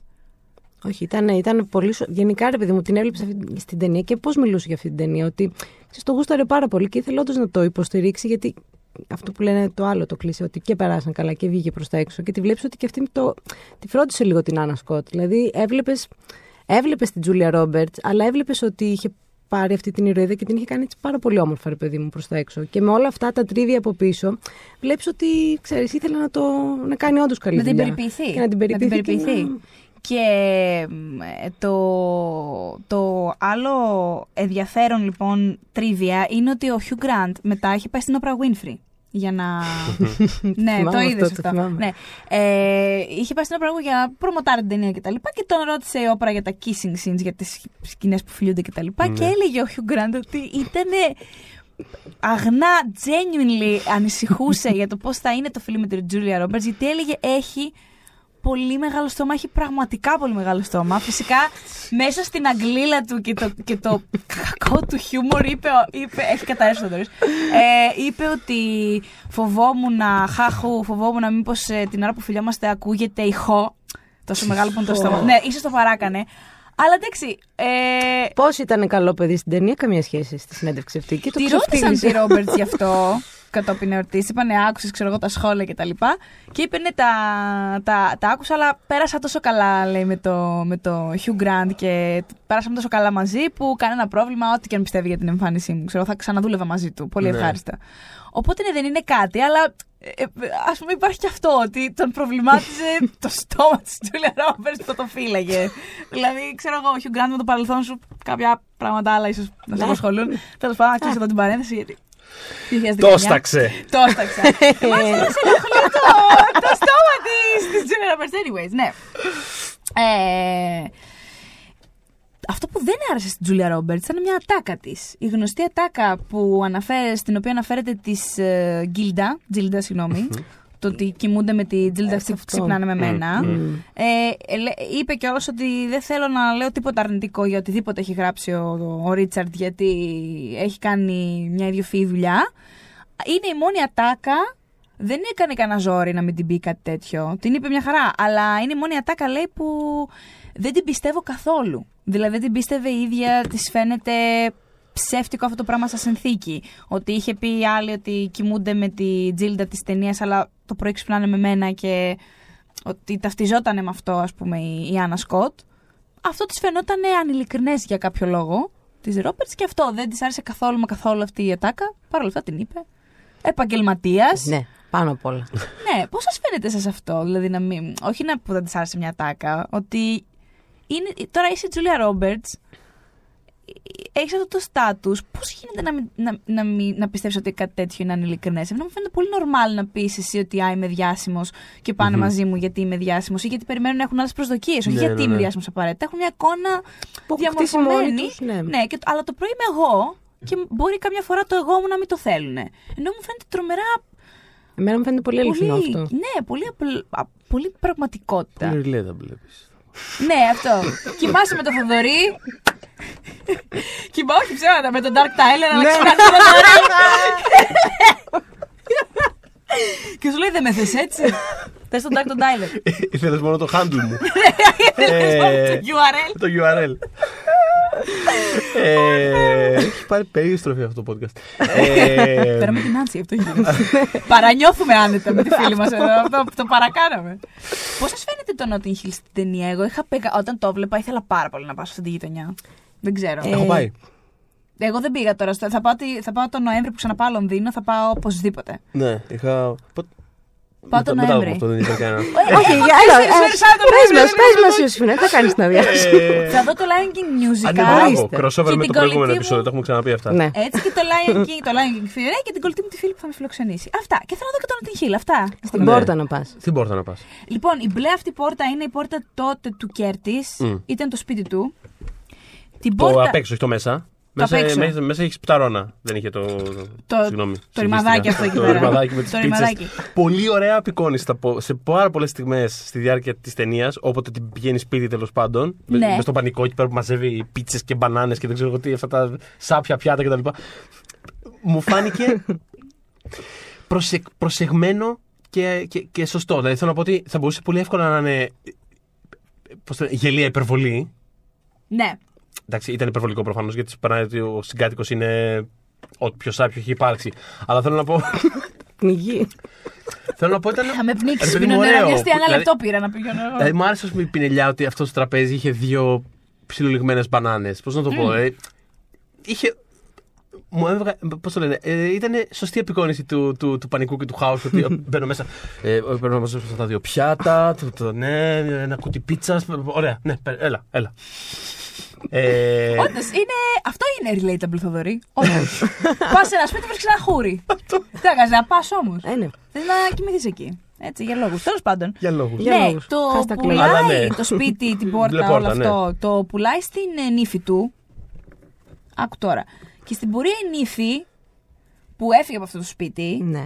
πούλησε το σπίτι αυτή, εντάξει, δικό της, αλλά την πόρτα συγκεκριμένα την μπλε, την πούλησε σε δημοπρασία What? και τα έσοδα τα έδωσε σε φιλανθρωπικό σκοπό. Κάποιος εκεί έξω έχει αγοράσει για πάρα πολύ Την καλά πόρτα. λεφτά την μπλε πόρτα του Notting Hill. Ναι, Πήγαν δηλαδή, τη βγάλαμε τους μεντεσέδες. ακριβώς. Μάλιστα.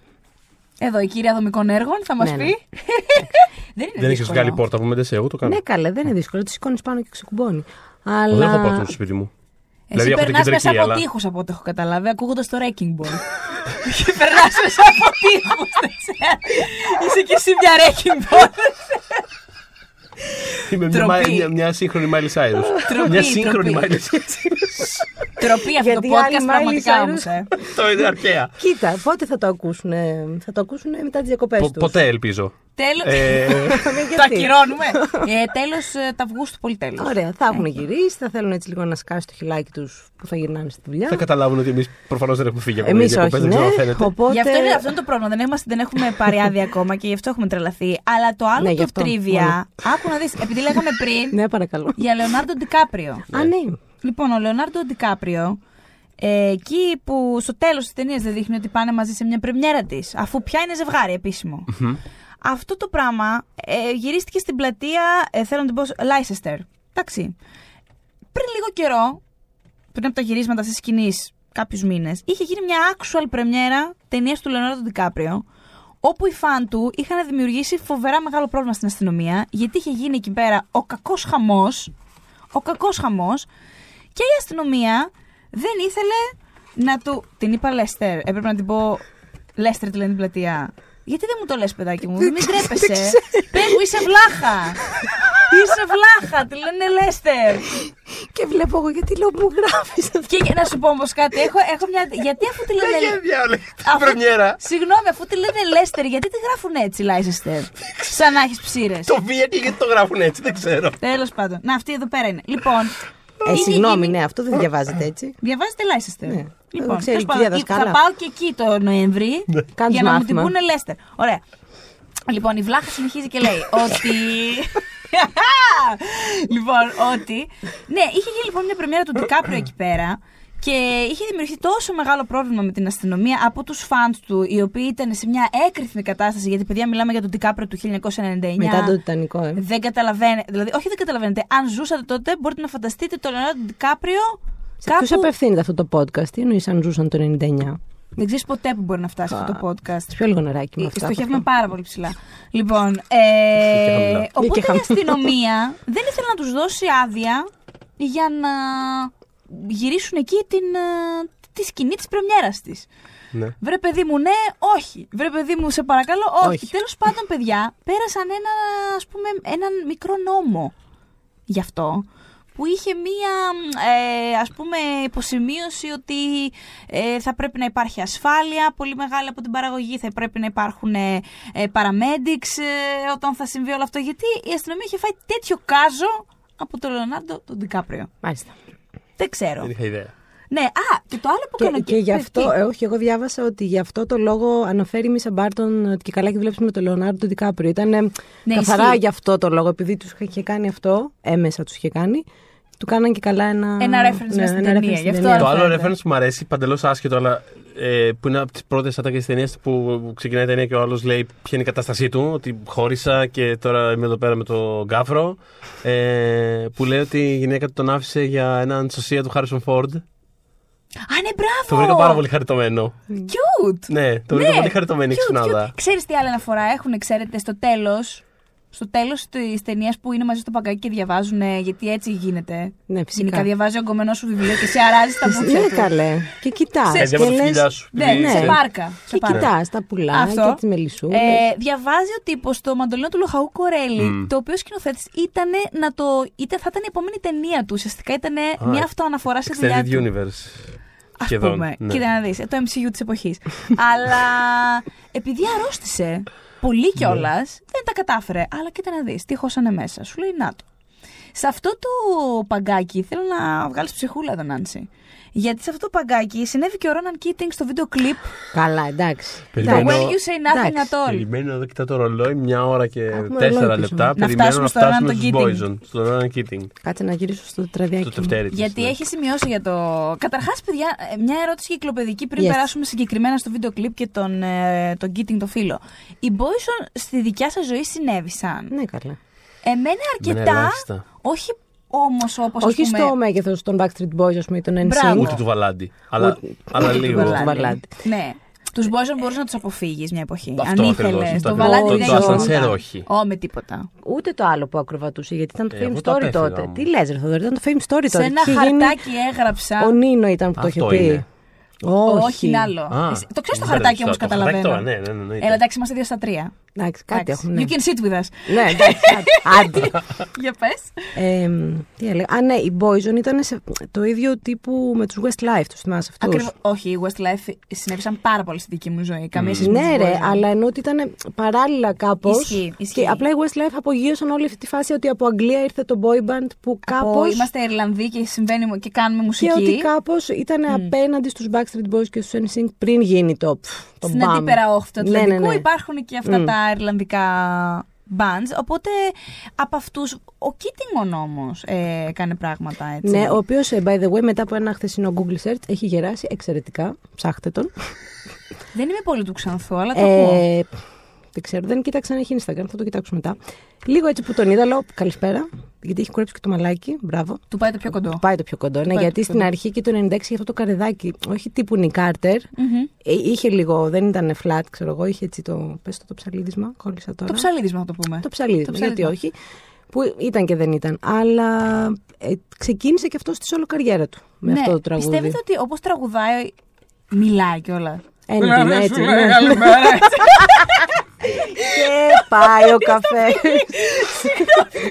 Ένα καφέ πήγα να πάει ο καφέ. Όχι αλήθεια, γιατί είναι. πα- Βρε παιδί μου, η Μιλάει φωνή του- ένρινα και βγαίνει και από, Ναι, είναι στο λαιμό από του. την ψυχή έτσι κάπως. Ξέρεις τι χρειάζεται, πώς τη λέγανε την τέτοια στο Fame Story, να του μάθει Αχ, τοποθέτηση. Εμ, Την κυρία Τάδε με την Αμερικάνα που τους μάθανε ναι, που να κατάλαβα. Τζούλη Μασίνο. Τζούλη Μασίνο, μπράβο Θοδωρή. Χρειάζεται. Τι Μα γλέντι ήταν εξαφάνισε αυτό; πραγματικά. Χρειάζεται Τι η Τζούλη γλέντι ήταν Μασίνο να αυτό. του πει ότι πρέπει να βάλει τη φωνή του στο μάχη. Μόνο Να, μην- έτσι ναι, μπορεί να τραγουδάει διατηρήσει τη από φωνή. το διάφραγμα. Γιατί κανονικά. Και λίγο. Παιδιά, ω αλήθεια πιστεύετε ότι μιλάει έτσι. Ε, Δεν ξέρω. Έχει γονατίσει εδώ δίπλα. Τώρα τον φαντάζομαι να μιλάει Ε, κι εγώ, έτσι. ναι, τώρα Να- πάει, να αυτό λέει ήταν. Καλημέρα έτσι. Αυτό ήταν. Καλημέρα. Τέλος πάντων, το When You Say Nothing at All ήταν ένα υπερχίτ και μάλιστα ξέρετε τι μ' άρεσε Πω, που πω, δεν μου το συμβαίνει κατέστρεψε. πια. Χθες το κεφάλι. Δεν συμβαίνει πια, βρε παιδιά αυτό. Όταν κάποτε, μια εποχή, όταν κάνα, Τα παλιά έκανες- τα χρόνια, πες τα μας, παλιά γιαγιά τα Ιωσήφινα. χρόνια, ναι. Παιδιά μου να βάλουμε και μια Mary Poppins. λοιπόν, ο- τα παλιά λοιπόν τα χρόνια. Έκανα το Richard Curtis για λίγο αυτό. Ναι. ναι.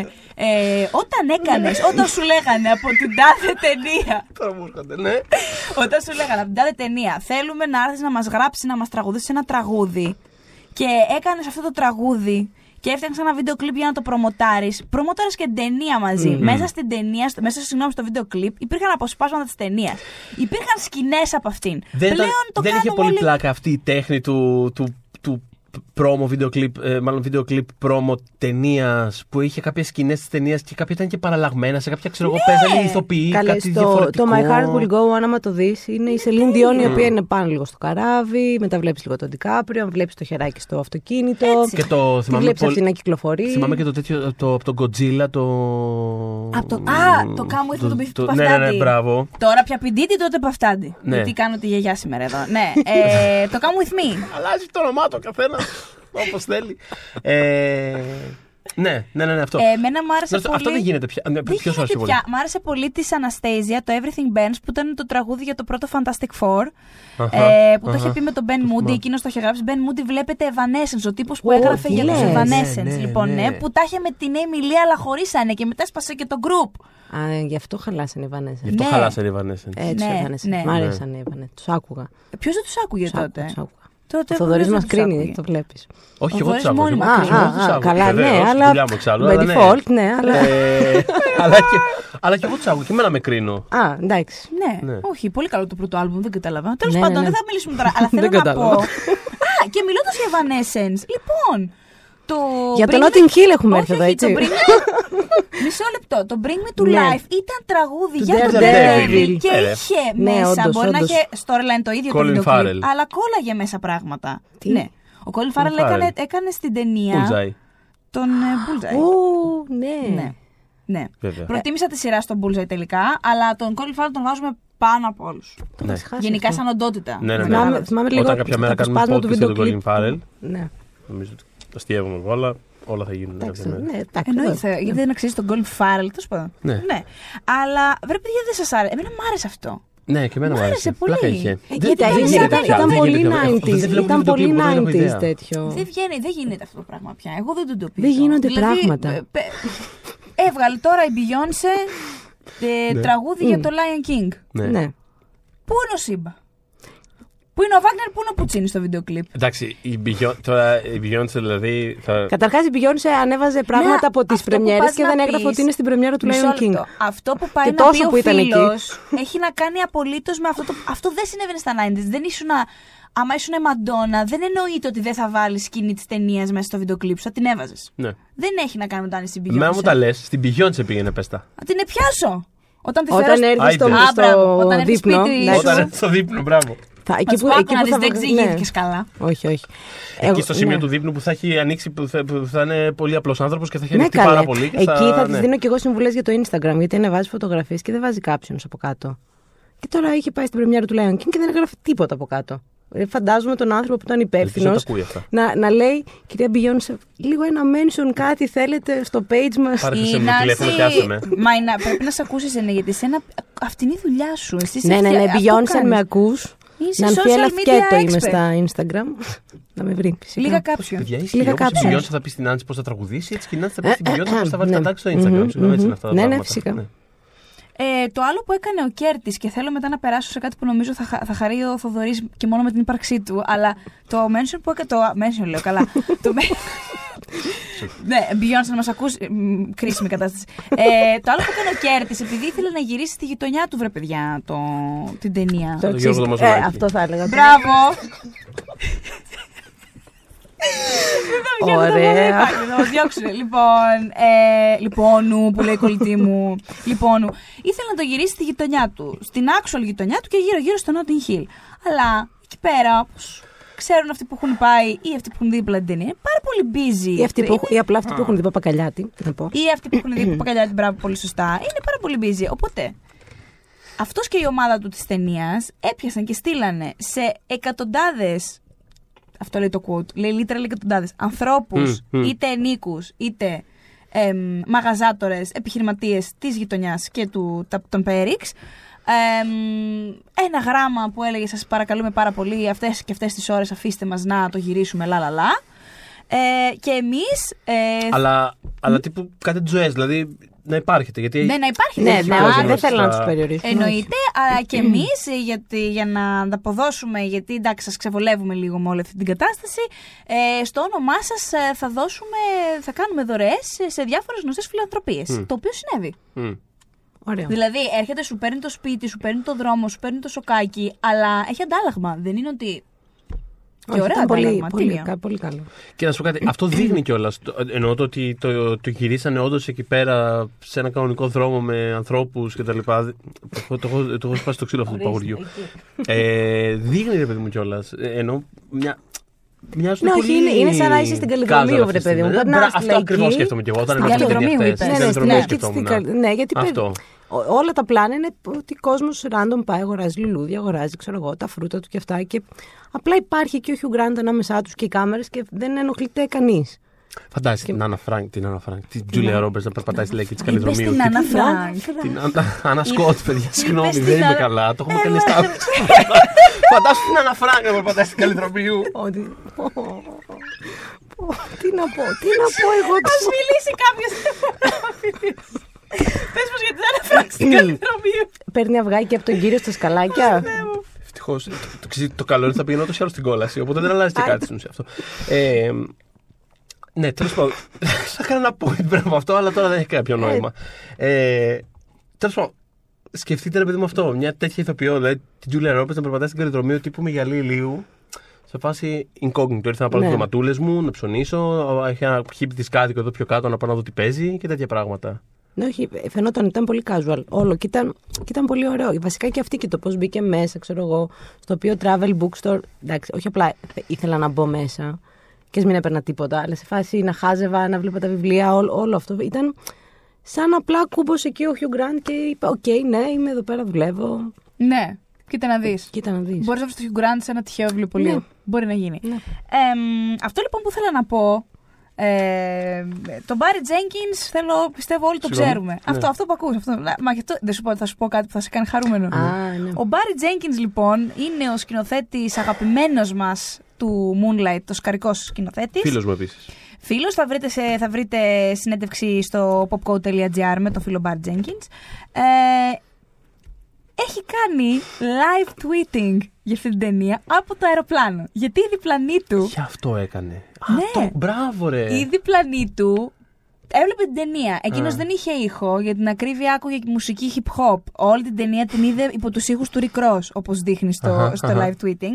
Και ε, καλά, προφανώς δεν θα διαβάσω όλα τα tweets του, γιατί ήταν καμιά κοσαριά tweets. Αλλά θέλω να πω Δώσε ότι. κανένα highlight, δώσε μου κανένα highlight. Καταρχάς, φαίνεται ο άνθρωπος αδυνατή να πιστέψει την Τζούλια Ρόμπερτ ως υπόσταση εκείνη την περίοδο. Του φαίνεται, φαίνονταν πανέμορφη, Μμ. φανταστική και ότι δεν υπήρχε περίπτωση να δώσει ποτέ σημασία στο ρόλο του Hugh Grant, τον τύπο αυτό, τον οποίο σε, σχεδόν σε όλα τα tweets, τον, το, το, τον τρόπο που φλερτάρει ο Hugh Grant, τον ονομάζει English Cat Game. Και δεν μπορεί. Cat game. Το cat είναι, ξέρεις, είναι τύπου ο dude, ρε παιδάκι μου, ναι. Ε, είναι μαύρη slang, οπότε ε, και σε όλα τα tweets είναι σε φάση τώρα. Τώρα η Julia Roberts θα δεν σημασία σε αυτό, σε αυτό το English Cat. Τώρα αλήθεια, αυτό είναι το English Cat game σου. Δεν το Δεν το αγγέλα. δέχεται. ναι, και επίσης είχε μεγάλη αντίρρηση για το σημείο που βλέπουμε το Hugh Grant να ξυρίζεται. Γιατί σου λέει, Έχεις δει ποτέ σου αξίζει το Hugh Grant, μας δουλεύετε. Ο Hugh Grant γεννήθηκε ξυρισμένος και θα είναι πάντα φρεσκοξυρισμένος. Πλάκα, πλάκα. Όντως, εγώ δεν θυμάμαι να τον έχουμε δει. Όχι. Ούτε με στάμπλ. Ούτε με Όχι. τρεις μέρες γένια, ξέρω εγώ. Αυτό. Επίσης έκανε ένα poll κάποια στιγμή, γιατί του φα... δεν μπορούσε να καταλάβει εάν το χέρι που έβλεπε στην πλάτη της Τζούλια Ρόμπερτς ήταν δικό της ή δικό του. Και επειδή ήθελε να τη λύσει αυτή την απορία, έκανε Πού είναι, σε poll. ποια σκηνή; Δεν έχω ιδέα.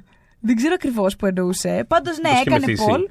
Ήταν δικό του το χέρι. Του απάντησε ο κόσμος. Εγώ δεν Ναι. το θυμόμουν αυτό το στιγμιότυπο πραγματικά. Και, αλλά επειδή ε, είναι αυτός που είναι και είναι σκηνοθετάρα που ξέρουμε, είχε δύο σημειώσεις να κάνει.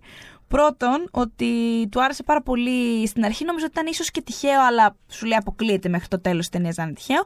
Ότι όσο πιο άνετα νιώθει η Τζούλια Ρόμπερτ γύρω από τον ε, Hugh Grant, τόσο λιγότερο make-up έχει από σκηνή στη σκηνή. Μέχρι που στις τελευταίες, όχι στην τελευταία που στο press conference, στην τελευταία σκηνή που μιλάνε στο, στο βιβλιοπωλείο δεν έχει καθόλου. Και πράγματι Ναι, όντως. είναι ένα, ένα από τα τρίβια της ταινίας ότι σε αυτή τη σκηνή δεν φοράει καθόλου make-up η foundation. Δηλαδή, εντάξει, έχει λίγο, έχει λίγο κραγιόν. Αλλά μέχρι εκεί δεν έχει κάτι άλλο. Ε, και το άλλο είναι ότι ε, δεν πιστεύει με τίποτα ότι στο Notting Hill πλέον θα μπορούσες να έχεις ένα τέτοιο σπίτι και κοντά και στο βιβλιοπωλείο σου κιόλας. Γιατί ξέρουμε έτσι πόσο ευαίσθητος είναι με τα κοινωνικά θέματα ε, Ναι, ναι. και την αδικία του σήμερα. Α πούμε, σου λέει, φαίνεται ότι λέει αυτό την- το ονόμασε period piece, ότι είναι κάτι σαν ταινία εποχής. Ότι κάποτε μπορούσες στο Notting Hill να έχεις ένα τέτοιο σπίτι με συγκάτοικο μένα, αλλά να μπορούσε να το πληρώσεις και να έχεις και την επιχειρήση σου κοντά. Τώρα λέει δεν υπήρχε ποτέ περίπτωση να γίνει και είναι πάρα πολύ καταθλιπτικό το πώς έχουν ε, μειωθεί, έχει μειωθεί η αξία ορισμένων ε, δουλειών όπως ένας βιβλιοπώλης ας πούμε πια στην εποχή μας αλλά ε, το, αγαπημένο μου, το αγαπημένο μου tweet είναι ένα από τα τελευταία του το οποίο απλά ε, αυτό σε κάποια φάση προσπαθούσε να καταλάβει αυτοί τώρα τσακώνονται και αυτοί τώρα λογι- από ό,τι κατάλαβα φεύγει. Συγγνώμη, είχε δει την ταινία έτσι. Ενώ Δεν την είχε Όχι, δει δεν την μάνα. είχε δει. Α, όχι, την έβλεπε μέσω της Προσπαθούσε κυρίας. να καταλάβει. Α, οκ. Ναι, χωρίς Ναι, ήχο ναι, κιόλας. Ταινία χωρίς ήχο. Όχι. Και στη φάση που τσακώνονται εκεί στο σπίτι και φεύγει, γράφει She's not coming back, right? Tell me there's no epilogue. And now he's at an AA meeting. Δηλαδή, ήθελε πιο πολύ να, να κλείσει έτσι, ας πούμε, να χωρίσουν και ο Hugh Grant Τον να ήθελε τον πέσει στον ρεαλισμό του. αλκοολισμό. Ναι, ναι, ναι. Αλλά του άρεσε πάρα πάρα πολύ η ταινία. Ε, είπε, έγραφε ότι θέλει να τη δει κιόλας μετά κανονικά με ήχο. Και του φαινόταν αδιανόητη, αδιανόητη, αδιανόητη. Πραγματικά 8 στα 10 tweets του έχουν να κάνουν με την ομορφιά της Τζούλια Ρόμπερτ εκείνη την εποχή και πόσο πολύ το χαμόγελό της, το ότι υπήρχε μια περίοδος που το χαμόγελό της μπορούσε απλά να σε συνθλίψει. Μμ. Το οποίο θα συμφωνήσω. Ε, ναι, όχι, ρε, ισχύει. ξεκάθαρα. είναι, είναι τόσο στο peak της Julia Roberts εκείνη τη... Ναι. Εντάξει, βέβαια η Julia Roberts ήταν στο peak της για πάνω από δεκαετία στην πραγματικότητα. Ναι, βέβαια. Μα Αλλά το εκείνο- 90 ήταν η. η- Το Pretty Woman. Το Pretty Pretty Woman, Woman είναι ναι. το 1990. Οπότε όλη εκείνη την δεκαετία όλο και ανέβαινε. Full. Δηλαδή και- πήγε και λίγο πιο μετά εκεί Ο πέρα. γάμος ναι. του καλύτερου μου φίλου ήταν πριν από αυτό, σωστά; Ναι. Ναι. Ε, την ίδια χρονιά όμως το 99 και κάπως έτσι θέλω να περάσουμε γενικότερα στο ρόλο της, ε, της ταινίας εκείνη τη χρονιά και όσον αφορά τη ρομαντική κομμεντή γενικότερα πιο πολύ. Την ίδια χρονιά είχε το Runaway Bride. Μμ. Ήταν το 99. να ήταν back to back, ήταν ε, χρονιά full για Ρόμπερτ. Ε, θα ορκιζόμουν ότι είναι πιο μετά.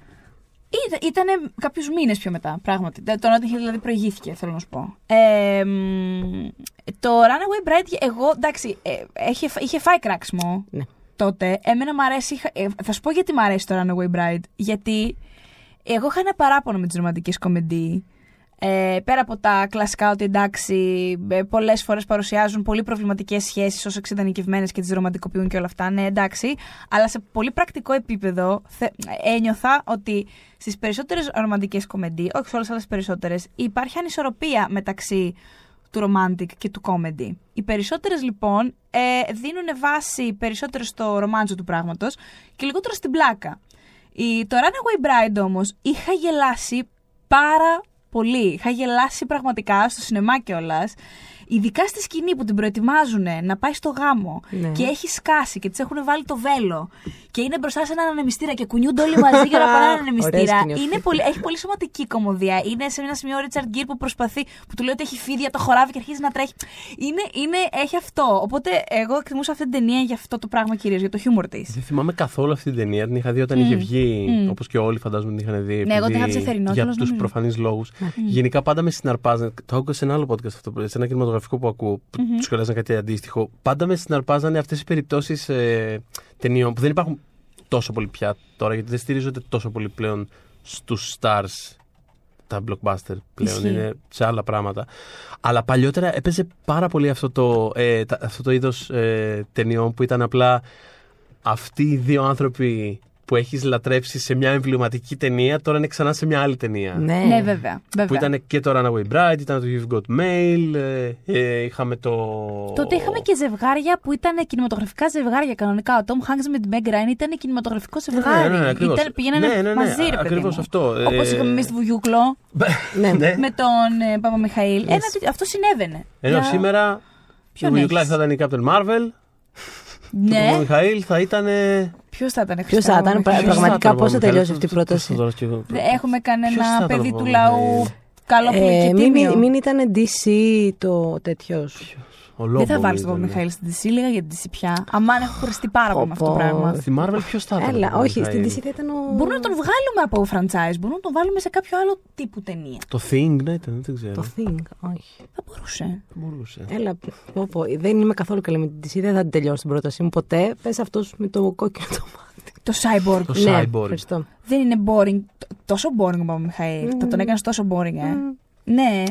Άκυρο τρελό από Πολύ Νάνση παίζει- Κωνστακοπούλου. Πολύ παίζει λαό. Ποιος θα ήταν εργά Ενώ- μου τώρα; Θα σπάσω το τέτοιο. Ποιος μπορεί να είναι; Τέλος πάντων, μας απαντήσετε. Ε, Βρείτε. Ποιος θα ήταν ναι, ο Μιχαήλ. ποιος θα ήταν ο από Marvel Παπαμιχαήλ. και Είναι DC. Ποιος ωραία θα ήταν ο ερώτηση αυτή. Μιχαήλ σε Marvel ή DC ή και γενικότερα. Εγώ θεωρώ ότι θα ήταν, θα ήταν σε, σε άλλη φάση. Ε, το πιο κοντινό που, που πήγαμε να έχουμε σε κάποια φάση, αλλά τελικά δεν έγινε, ε, ήταν το Emma Stone Ryan Gosling. Yes. Ε, μ, και σε μια άλλη εποχή η Emma Stone συγκεκριμένα και η Jennifer Lawrence επίσης. Βέβαια η Jennifer Lawrence το έχει πήρε Όσκαρ για ρομαντική κομμεντή και θα, θα το υπερασπίζουμε συνέχεια το Ω, Όσκαρ. Εγώ συμ- συμφωνώ. Εγώ Χριστέ συμφωνώ μου, μαζί είναι σου. Ναι, άσχετους, ναι, είναι Μας με πάρουμε αυτή την άσχετους. ταινία. Πω, πω, Εσύ όχι, είσαι όχι, άσχετη, όχι, να σε είδα. Όχι, όχι.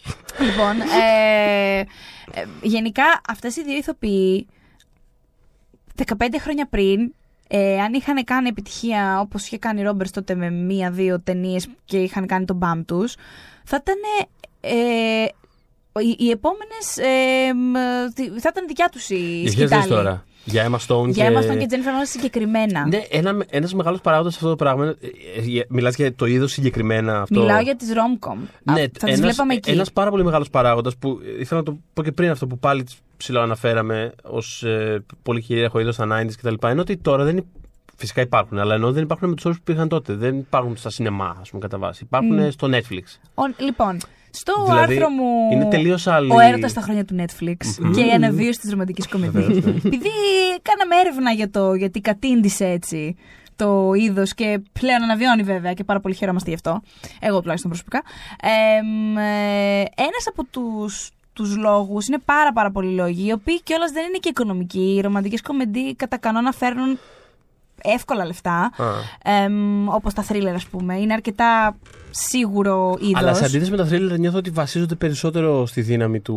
Του cast. Του, ναι, Δεν το, το- συζητώ. Των, ε, των stars. Βέβαια, ένα thriller μπορεί να γίνει επιτυχία με παντελώς άσημους ανθρώπους. Εκεί που λες, ναι, πιο πολύ concept. Ναι, ναι, ναι. Παρά το. Έχεις απόλυτο δίκιο. Ένα από τους λόγους που, που, που φτάσαμε τέλος πάντων στα tens να έχουμε ελάχιστες στα σινεμά και γενικότερα για μια πενταετία κιόλας γενικότερα ελάχιστες. Ναι, δεν- ανεξάρτητα Αλλά με. δεν είχαμε σχεδόν τίποτα, όχι ελάχιστα. Ναι, δηλαδή, η τελευταία εγώ που θυμάμαι πριν να σκάσει το Netflix με όλο αυτό το πράγμα που έκανε, η τελευταία που θυμάμαι πραγματικά πετυχημένη και όντως αστεία και, και, και ήταν με τη, με τη Bullock πάλι το, και με τον, ε, Ryan. ε, εμ, Reynolds. Reynolds. Αχ, ε, εγώ Που έκανα. ήταν- Ναι, πριν είπα τον Gosling Reynolds νομίζω. Ή Όχι, όχι, καλά το είπες. Σωστά, Όχι, όχι. ωραία. Που ήταν, Στο- ε, Καναδί, ήταν Καναδί και ήθελε. Ναι, ήταν. έπρεπε, ναι, χρειάζεται και πρέπει να τον παντρευτεί και τέλος Ναι. πάντων πολύ αστεία η κομμεντή. Αυτή δεν Ναι. πρέπει να έχει καλογεράσει, by the way. Έχω καιρό να τη δω, αλλά Ε, λίγο δεν ξέρω. Είχα περάσει φανταστικά. Αλλά αυτή όντως ήταν τεράστια σε πρακτική επιτυχία. Έχει πάει πάρα πολύ καλά. Είχε μια πολύ μεγάλη σταρ μέσα. Εντάξει, ο Ryan δεν ήταν τότε αυτό που είναι τώρα. Ήταν γνωστός βέβαια. Τον ξέραμε, Αλλά- τον ξέραμε. τον Τον, είχαμε ξέραμε, δει στο ξέραμε. Blade, τον είχαμε δει σε διάφορα Ναι, ναι, πράγματα. ναι, αλλά δεν ήταν ο αντίστοιχος Μπούλοκ. Θέλω να σου Όχι, πω. Bullock Μπράβο. δεν ήταν. Ένας λοιπόν από τους λόγους που, που έχει γίνει είναι ότι οι νεαρές ηθοποιοί, και θα μι- μιλάω για τις γυναίκες, γιατί, οκ, εκεί βασίζεται πιο Μμμ, πολύ μμμ. το casting σε αυτές τις ταινίες, σταμάτησαν να κάνουν ρομαντικές κομεντί. Εμ, όχι εξ αρχής, γιατί και η Lawrence έχει κάνει και η Stone έχει κάνει, με διάφορους. Α πούμε, όντως, με τον Gosling ήταν ρομαντική κομμεντί. Το Crazy Stupid Love Δηλαδή, Αν είναι. Ναι, ήμασταν 25 το χρόνια EZA. πριν. Ε, Το, το Easy A. Όχι. Το Easy είναι. Το τι Easy είναι, τι τι είναι, είναι, rom-com. τι είναι ναι, rom-com. ναι, Σου, πιο σου, πολύ το σου. βάζεις στο Edge of 17. Σταμάτησαν, άρχισαν να ενδιαφέρονται πιο πολύ, πιο πολύ να δουλέψουν με οτέρ. Μμ. Να θέλουν να πάνε. Ναι, για, γιατί. Κάπως το αναφέρει το άλλο νιώθω. Δηλαδή και το ότι σταμάτησε να υπάρχει το είδος κάπως. Οδηγε... Δηλαδή θέλω να πω ότι το ένα, το ένα δεν θα απέκλεισε όνει και το άλλο. Γιατί και ο Τζούλια Ρόμπερτ Ναι. και τις ρομαντικέ κομμεντίες τι έκανε και με μεγάλου σκηνοθέτε έχει δουλέψει. Δηλαδή ξέρεις. Ε... Άλλαξε και όμως αντίστοιχα άλλες το- το θα είναι. Δηλαδή θέλω να πω ότι αν ήμασταν πριν από 25 χρόνια, το δίδυμο Gosling ε, Emma Stone που ανέφερες θα είχαν κάνει 7 ταινίες αυτοί μαζί. Που... Έτσι είναι. Των Και οποίων έχουν οι και ωραία δύο. χημία αυτή. Πολύ. Ε, Αδιανόητη. Ε, δηλαδή, είναι αυτό ότι δεν, δεν υπάρχει τελικό. Δεν, δηλαδή, δεν θα πάνε στο Netflix να κάνουν τώρα μια rom-com. δεν, δεν, θα, δεν θα συμβεί. Οπότε, ναι, θα, θα κάνουν high concept σειρές, θα κάνουν ε, τους hotels, θα- αυτό. Ή θα, ή θα πάνε να κάνουν κάποια περιοδική ταινία. Υπάρχει Δεν ένα άλλη παράλληλο οδός. σύμπαν. Όντως. Θέλω να το αναφέρω αυτό. Είναι δύο οι θεωρίες. Μου αρέσει πάρα πολύ να φαντάζομαι εναλλακτικές ιστορίες. ε, μ, η μία είναι εάν το Knocked Up που Μμμ. είχε παίξει η Κάθριν Χάιγκλ. Κάθριν Χάιγκλ. Ε, εάν δεν είχε πάει ο ρόλος στην Κάθριν Χάιγκλ, η οποία για όποιον δεν γνωρίζουν είναι η ηθοποιός που έπαιζε την Easy στο Grey's Anatomy, ε, που τέλος πάντων στην πορεία της καριέρας της απέκτησε διάφορα προβλήματα με συνεργάτες της και κάπως παραγωνίστηκε για διάφορους λόγους, εμ, όχι ακριβώς από τη βιομηχανία γιατί δουλεύει γενικά, αλλά είχε, φάνηκε ότι πήγαινε να κάνει ε, κορύφωση Α. μεγάλη στην καριέρα της, είχε περάσει από τη σειρά θα στο σινεμά. γινόταν ε, μια Julia Roberts, ρε παιδί μου. Ακριβώς αυτή. αυτό ήταν το, το trajectory εκεί την πήγαινε ε, και για διάφορους λόγους λοιπόν δεν έγινε αυτό. Εμ, στο Knocked Up μάλιστα που παίζει την, μαζί με τον Seth Rogen ε, ε, φάνηκε ότι ήταν δύσκολη συνεργάτα και μετά μάλιστα από την ταινία την είχε κακολογήσει Ναι. την ταινία και εντάξει αυτά δεν συγχωρούνται πάρα πολύ εύκολα. Εμ, υπάρχει λοιπόν μία θεωρία που λέει ότι αν, επειδή ο ρόλος είχε προταθεί στην Anne Hathaway Μμ. και όχι στη. Ναι, ε, ήταν η δεύτερη ή τρίτη επιλογή τους η Χάγκλ. Ότι επειδή η Anne Hathaway ε, είχε πολύ μεγάλο star power, όχι ότι δεν είχε Χάγκλ τότε από Grey's Anatomy, αλλά εντάξει, ήταν άλλο Ε, ήταν πράγμα. λίγο Ήταν διαφορετικό. A-list η άλλη. Ωραία. Μμ. Ναι, είχε λοιπόν άλλη, ε, άλλο cloud, άλλο, πώς να το πω, εμ, άλλη δύναμη θα μπορούσε να έχει μέσα σε ένα στούντιο, μέσα σε ένα set, η Anne Hathaway, ότι θα μπορούσε να έχει κάνει το ρόλο που έπαιξε η Χάγκλ μεγαλύτερο σε διάρκεια και πιο γλυκό, γιατί το πρόβλημα της Χάγκλ με Ναι, την ταινία ναι. ήταν ότι τη βγα- την έχουν βγάλει στρίγκλα. Ναι. Και πολλοί λένε ότι, ότι η Χάγκλ έριξε στα τάρταρα το είδος της δραματική κομμεντή, γιατί άρχισε με όλη αυτή τη φάση που συνέβαινε να παίζει σε πολλές τέτοιες που άρχισαν σταδιακά να μην πηγαίνουν καλά. Ναι, και ήταν κάπως έτσι χειρότερες, σκότωσε τέλος το είδος. Δεν το πιστεύω αυτό για κανένα λόγο. Και ότι λες σκότωσε εσύ το ότι άμα είδος. η Hathaway το είχε κάνει αυτό, Ναι. θα είχε. Δεν ξέρω τι, θα είχε. Θα είχε υποψηφιότητα για Όσκαρ ενδεχομένως για αυτό το ρόλο και θα είχε ενισχύσει ακόμη Υποψηφιότητα περισσότερο το δεν ξέρω, είδος. πάντως μπο- το είδος Θα το είχε ενισχύσει. θα το έχει ενισχύσει και δεν θα είχε πεθάνει. Και η Αχάθαγο τη βλέπω Ωραίο. πάρα πολύ Το σε αυτό ακούω, το ρόλο. ακούω πάρα πολύ αυτό. Υπάρχει λοιπόν αυτό το alternate history Ωραίο. του Το σινεμά. στηρίζω αυτό. Ναι. Γιατί εγώ είμαι και την Anne Hathaway. Δεν καταλαβαίνω το, το μίσος για αυτή την κοπέλα. Είναι μια χαρά παιδί καλέ. Το καλύτερο παιδί είναι. Καλέ, η Anne Hathaway. ναι. Ποιον έχει ενοχλήσει; Και, και αυτή φέρτε για να φάμε μαζί. Θα τη φέρω. Α, με αυτή θέλω να πάμε για ποτάρες. Ποτάρες. Γιατί η Hathaway κιόλας Ναι, έχει ναι. πει ότι το Έχει. έκοψε τώρα το ποτό. Γιατί πρέπει να μεγαλώσει το πάλι παιδί έγκυος. της. Ναι, αλλά έχει πολύ vibe τέτοιο. Έχει πολύ vibe. Ο- Πάμε για κρασάκι. Μα άκου να σου πω, γιατί το έκοψε το ποτό; Όχι γιατί, γιατί πίνει τόσο πολύ και πίνει τόσο άσχημα, που λέει δεν γίνεται, πρέπει να μεγαλώσει το παιδί μου. Το είπε Ναι. ακριβώς αυτό που σου λέω. Α. Λέει δεν ξέρω να πίνω καλά, άρα μέχρι να γίνει το παιδί Φίλοι, 7-8 φίλοι. χρόνων δεν τελειώσαμε. Αυτό. Ε, οπότε θα την πηγαίναμε για ποτάρι στην Οκ. Αν. Υπάρχει αυτή η εναλλακτική ιστορία ότι η Χάγκλ δεν εμπλέκεται ποτέ στο Knocked Up, δεν κάνει άρα πολλές ρομαντικές κομμεντί μετά και δεν παίρνεις στον πάτο μαζί της το είδος. Ναι, αλλά θα- δεν θα είχαμε το Ugly Truth. Εγώ περνάω λίγο καλά με το Ugly Truth. Εγώ θέλω να χτυπήσω τόσο άσχημα τον. ε, Το τέτοιο. Ναι, εντάξει, αλλά Πώς τον λένε, τον Θεούλη. τον Τζέραρ τον. ε, Τον Butler. Gerard Μια- Butler. Εγώ μια χαρά τα πάω εκτό τη ταινία αυτή με τον Gerard Butler. Ναι, Ε, δεν ξέρω, εγώ ενοχλεί περ- για άνθρωπος, κάποιο αλλά- λόγο, ξέρεις, ενώ όταν είδα ότι την έβαλε το Netflix, ήμουν Ναι. ναι. σουρ, οκ, θα τη δω. Βέβαια, Ξυστικό άθλιο ρόλο. ναι, σε όλα ναι, ναι, είναι όλο αυτό που λες, αλλά δεν ξέρω, δηλαδή είναι έτσι για background noise, είναι... Ναι, καλέ. Όχι, Είναι- background noise το ακούω, ναι. Την έχω δει δηλαδή έτσι πολλές φορές. Η άλλη Όταν κάνουμε εναλλακτική- επεισόδιο για το Ugly Truth, λοιπόν, σε, δεν ξέρω, σε Ναι. 14 χρόνια, δεν ξέρω πότε γυρίσει Που- αυτό. Όχι, όταν θα κάνουμε ένα podcast αφιερωμένο στις πάρα πολύ κακές επιλογές Ναι. του Της Butler. Νάτσης. Α, Α, Ευχαριστώ, ευχαριστώ. ευχαριστώ. λοιπόν. η άλλη εναλλακτική ιστορία. λέει- Gerard Butler, παρένθεση, άνετα έκανα podcast για τον Gerard Butler. Κλείνει η παρένθεση. Εύκολα, εύκολα, Πα- εύκολα, Δεν εύκολα. το συζητώ. Πάμε Εύκολα. παρακάτω, ναι. Ε, και θα καλούσαμε και τον Κουτσογενόπουλο πάλι γιατί έχει feelings πάνω στον Gerald Butler και στις Βεβαίως, επιλογές του βεβαίως. που δεν λέει να κλείσει καλή Άσε- ταινία του Άσε που οι ταινίες του Gerard Butler έχουν κατά, κατά κανόνα ωραίους ήχους. Έχουν πολύ ωραίους ήχους γιατί είναι συνήθως όντως ε, ηχητικά Βρουμ, βρουμ και τέτοια. challenging. Λοιπόν, ωραία. ε, η άλλη λοιπόν εναλλακτική ιστορία είναι ότι τότε είχε αρχίσει να παίρνει πάρα πολύ τα πάνω του, γιατί είμαστε μετά το Notebook και μετά το ε, Wedding Crashers. Η, η McAdams, η Rachel McAdams. Yes. Η οποία, Ναι, παιδιά, είναι όντως. φτιαγμένη για, αυτό, για rom-com. Ναι. Είναι φτιαγμένη για rom-com. Μμμ. Τι έγινε όμως, ενώ ήταν, φαινόταν ότι εκεί πάει να κλειδώσει και ήταν ακριβώς φαινόταν ότι πραγματικά δίνεται η σκητάλη σε αυτήν από τη Julia Roberts, γιατί φαινόταν να την αφορά όλο αυτό, κάνει ένα break διετές. Και δεν παίζει σε ταινία, όχι. Ναι, ναι, το θυμάμαι, το θυμάμαι αυτό. Κάνει ένα διετέ break. Και η, το, η εναλλακτική ιστορία λέει ότι αν δεν είχε γίνει εκείνο το break και αντί για Χάιγκλ είχαμε Rachel Rachel McAdams McAdams. στα ενία του- των rom-com, Μμμ. ούτε τότε θα είχε. Ε, Πάντως δεν μπορώ να την πέσει φανταστώ στο είδος. Noctap. Δεν ήταν να ανακατεύσει τον Octap συγκεκριμένα. Γενικά ότι Γενικότερα, ο λέμε Κίλιαν ότι- θα Λέω, το σου λέω, έπαιρνε πάνω έστω της ότι στο rom-com. ήταν αυτή ρε παιδί μου που ήταν η αρχηγός, ξέρω εγώ. Σε μια τέτοια ταινία που δεν μπορούσα να τη δω. Με το Θοδωρή θέλουμε η επόμενη να είναι η Εμίλια Κλάρκ που θα πάρει τη Αχ, σκητάλη ναι. των Θα ήθελα rom-com. πάρα, πάρα Ναι. πολύ. Θα, ήθελα σου πάρα πολύ. κάνει, δεν σου κάνει φο- πάρα πολύ. Ε, Εμένα μου κάνει πάρα πολύ. Πες την Πάρα ταινία πολύ. που ήταν. εμ, Το BB for You. Χριστέ μου, τι κλάμα έρχεται. Αυτό ήταν στην που ταινία. φρόντιζε κάποιον άρρωστο. το που Sam πέθανε, κάτι- Claflin. κάτι- Το Sam Ήταν Claflin. υπέροχη. Χριστέ μου, τα φρυδάκια της πάνω που τα σήκωνε κάθε φορά που μιλούσε. Είναι τόσο. Ναι, ναι, που Θα τη υπογράφω. δούμε φέτος σε ρομαντική κομμεντή και μάλιστα του Πολ Φάιγκ, Φέιγκ, Μπράβο, ναι, ναι. στο τέλος Ποιο; της χρονιάς έχει μια ταινία που παίζει με τον Henry Golding Crazy Rich Asians, βλέπε. Α, καλησπέρα. Ε, ήδη νιώθω ότι έχουν Καλησπέρα, χημία αυτοί οι δύο καλησπέρα. παιδιά. Θα το δούμε βέβαια, αυτό ποτέ δεν ξέρεις. Ε, αλλά νι- το, το νιώθω να συμβαίνει. Δηλαδή σε μια φωτογραφία που έχει βγει το βλέπω. Ε, και Emma Thompson στην ταινία. Αυτές οι δύο μαζί. Θα γελάσουμε Εντάξει. τόσο πιστεύω. Ναι. Ε, περιμένω πάρα πολύ να την δω αυτή την ταινία. Οπότε εγκρίνεις. ναι, ναι, ναι, ναι, εννοείται. Πώς το βλέπετε τώρα το, το, τη- την επιστροφή του είδους; Ε, σας ενδιαφέρει, δεν σας ενδιαφέρει, τι λέει για το Hollywood αυτή την περίοδο; Είναι πάρα πολύ πετυχημένο οτιδήποτε κάνει το Netflix. Εντάξει, σαν η πλατφόρμα δεν δίνει ποτέ αριθμούς, αλλά πάντα λέει τι της πετυχαίνει και τα λοιπά και ό,τι έχει κάνει μέχρι στιγμής, Εντάξει, ακόμα και τα χειρότερα που έχει κάνει Αυτό έχουν γενικά πάει παίζει πάρα καλά. πολύ. Ναι, σίγουρα πάνε όλα καλά. Ε, δεν θα τα έκανα αλλιώς. Δηλαδή, ε, αυτό είναι, Ναι. μπορεί να μην δίνει νούμερα, αλλά κα, καταλαβαίνεις ότι κάτι είναι πετυχημένο από το αν. Επαναλαμβάνεται και επαναλαμβάνεται και επαναλαμβάνεται, επαναλαμβάνεται, ναι. Ε, αλλά εντάξει, είναι καλά συνταγή προφανώς, αλλά μέσα από τη συνταγή βγαίνουν πάντα και, και φανταστικά πράγματα. Δηλαδή το, το To All the Boys I've Loved Before Αυτό ήταν. ήταν Πάρα πάρα πολύ Αυτό- καλό. σοβαρά από τι αγαπημένε μου περισσότερε Ήρθε ταινίες. από το πουθενά και τύπου εντάξει, ναι, καλησπέρα. Romcom, το Romcom δεν έχει πεθάνει, είναι εδώ.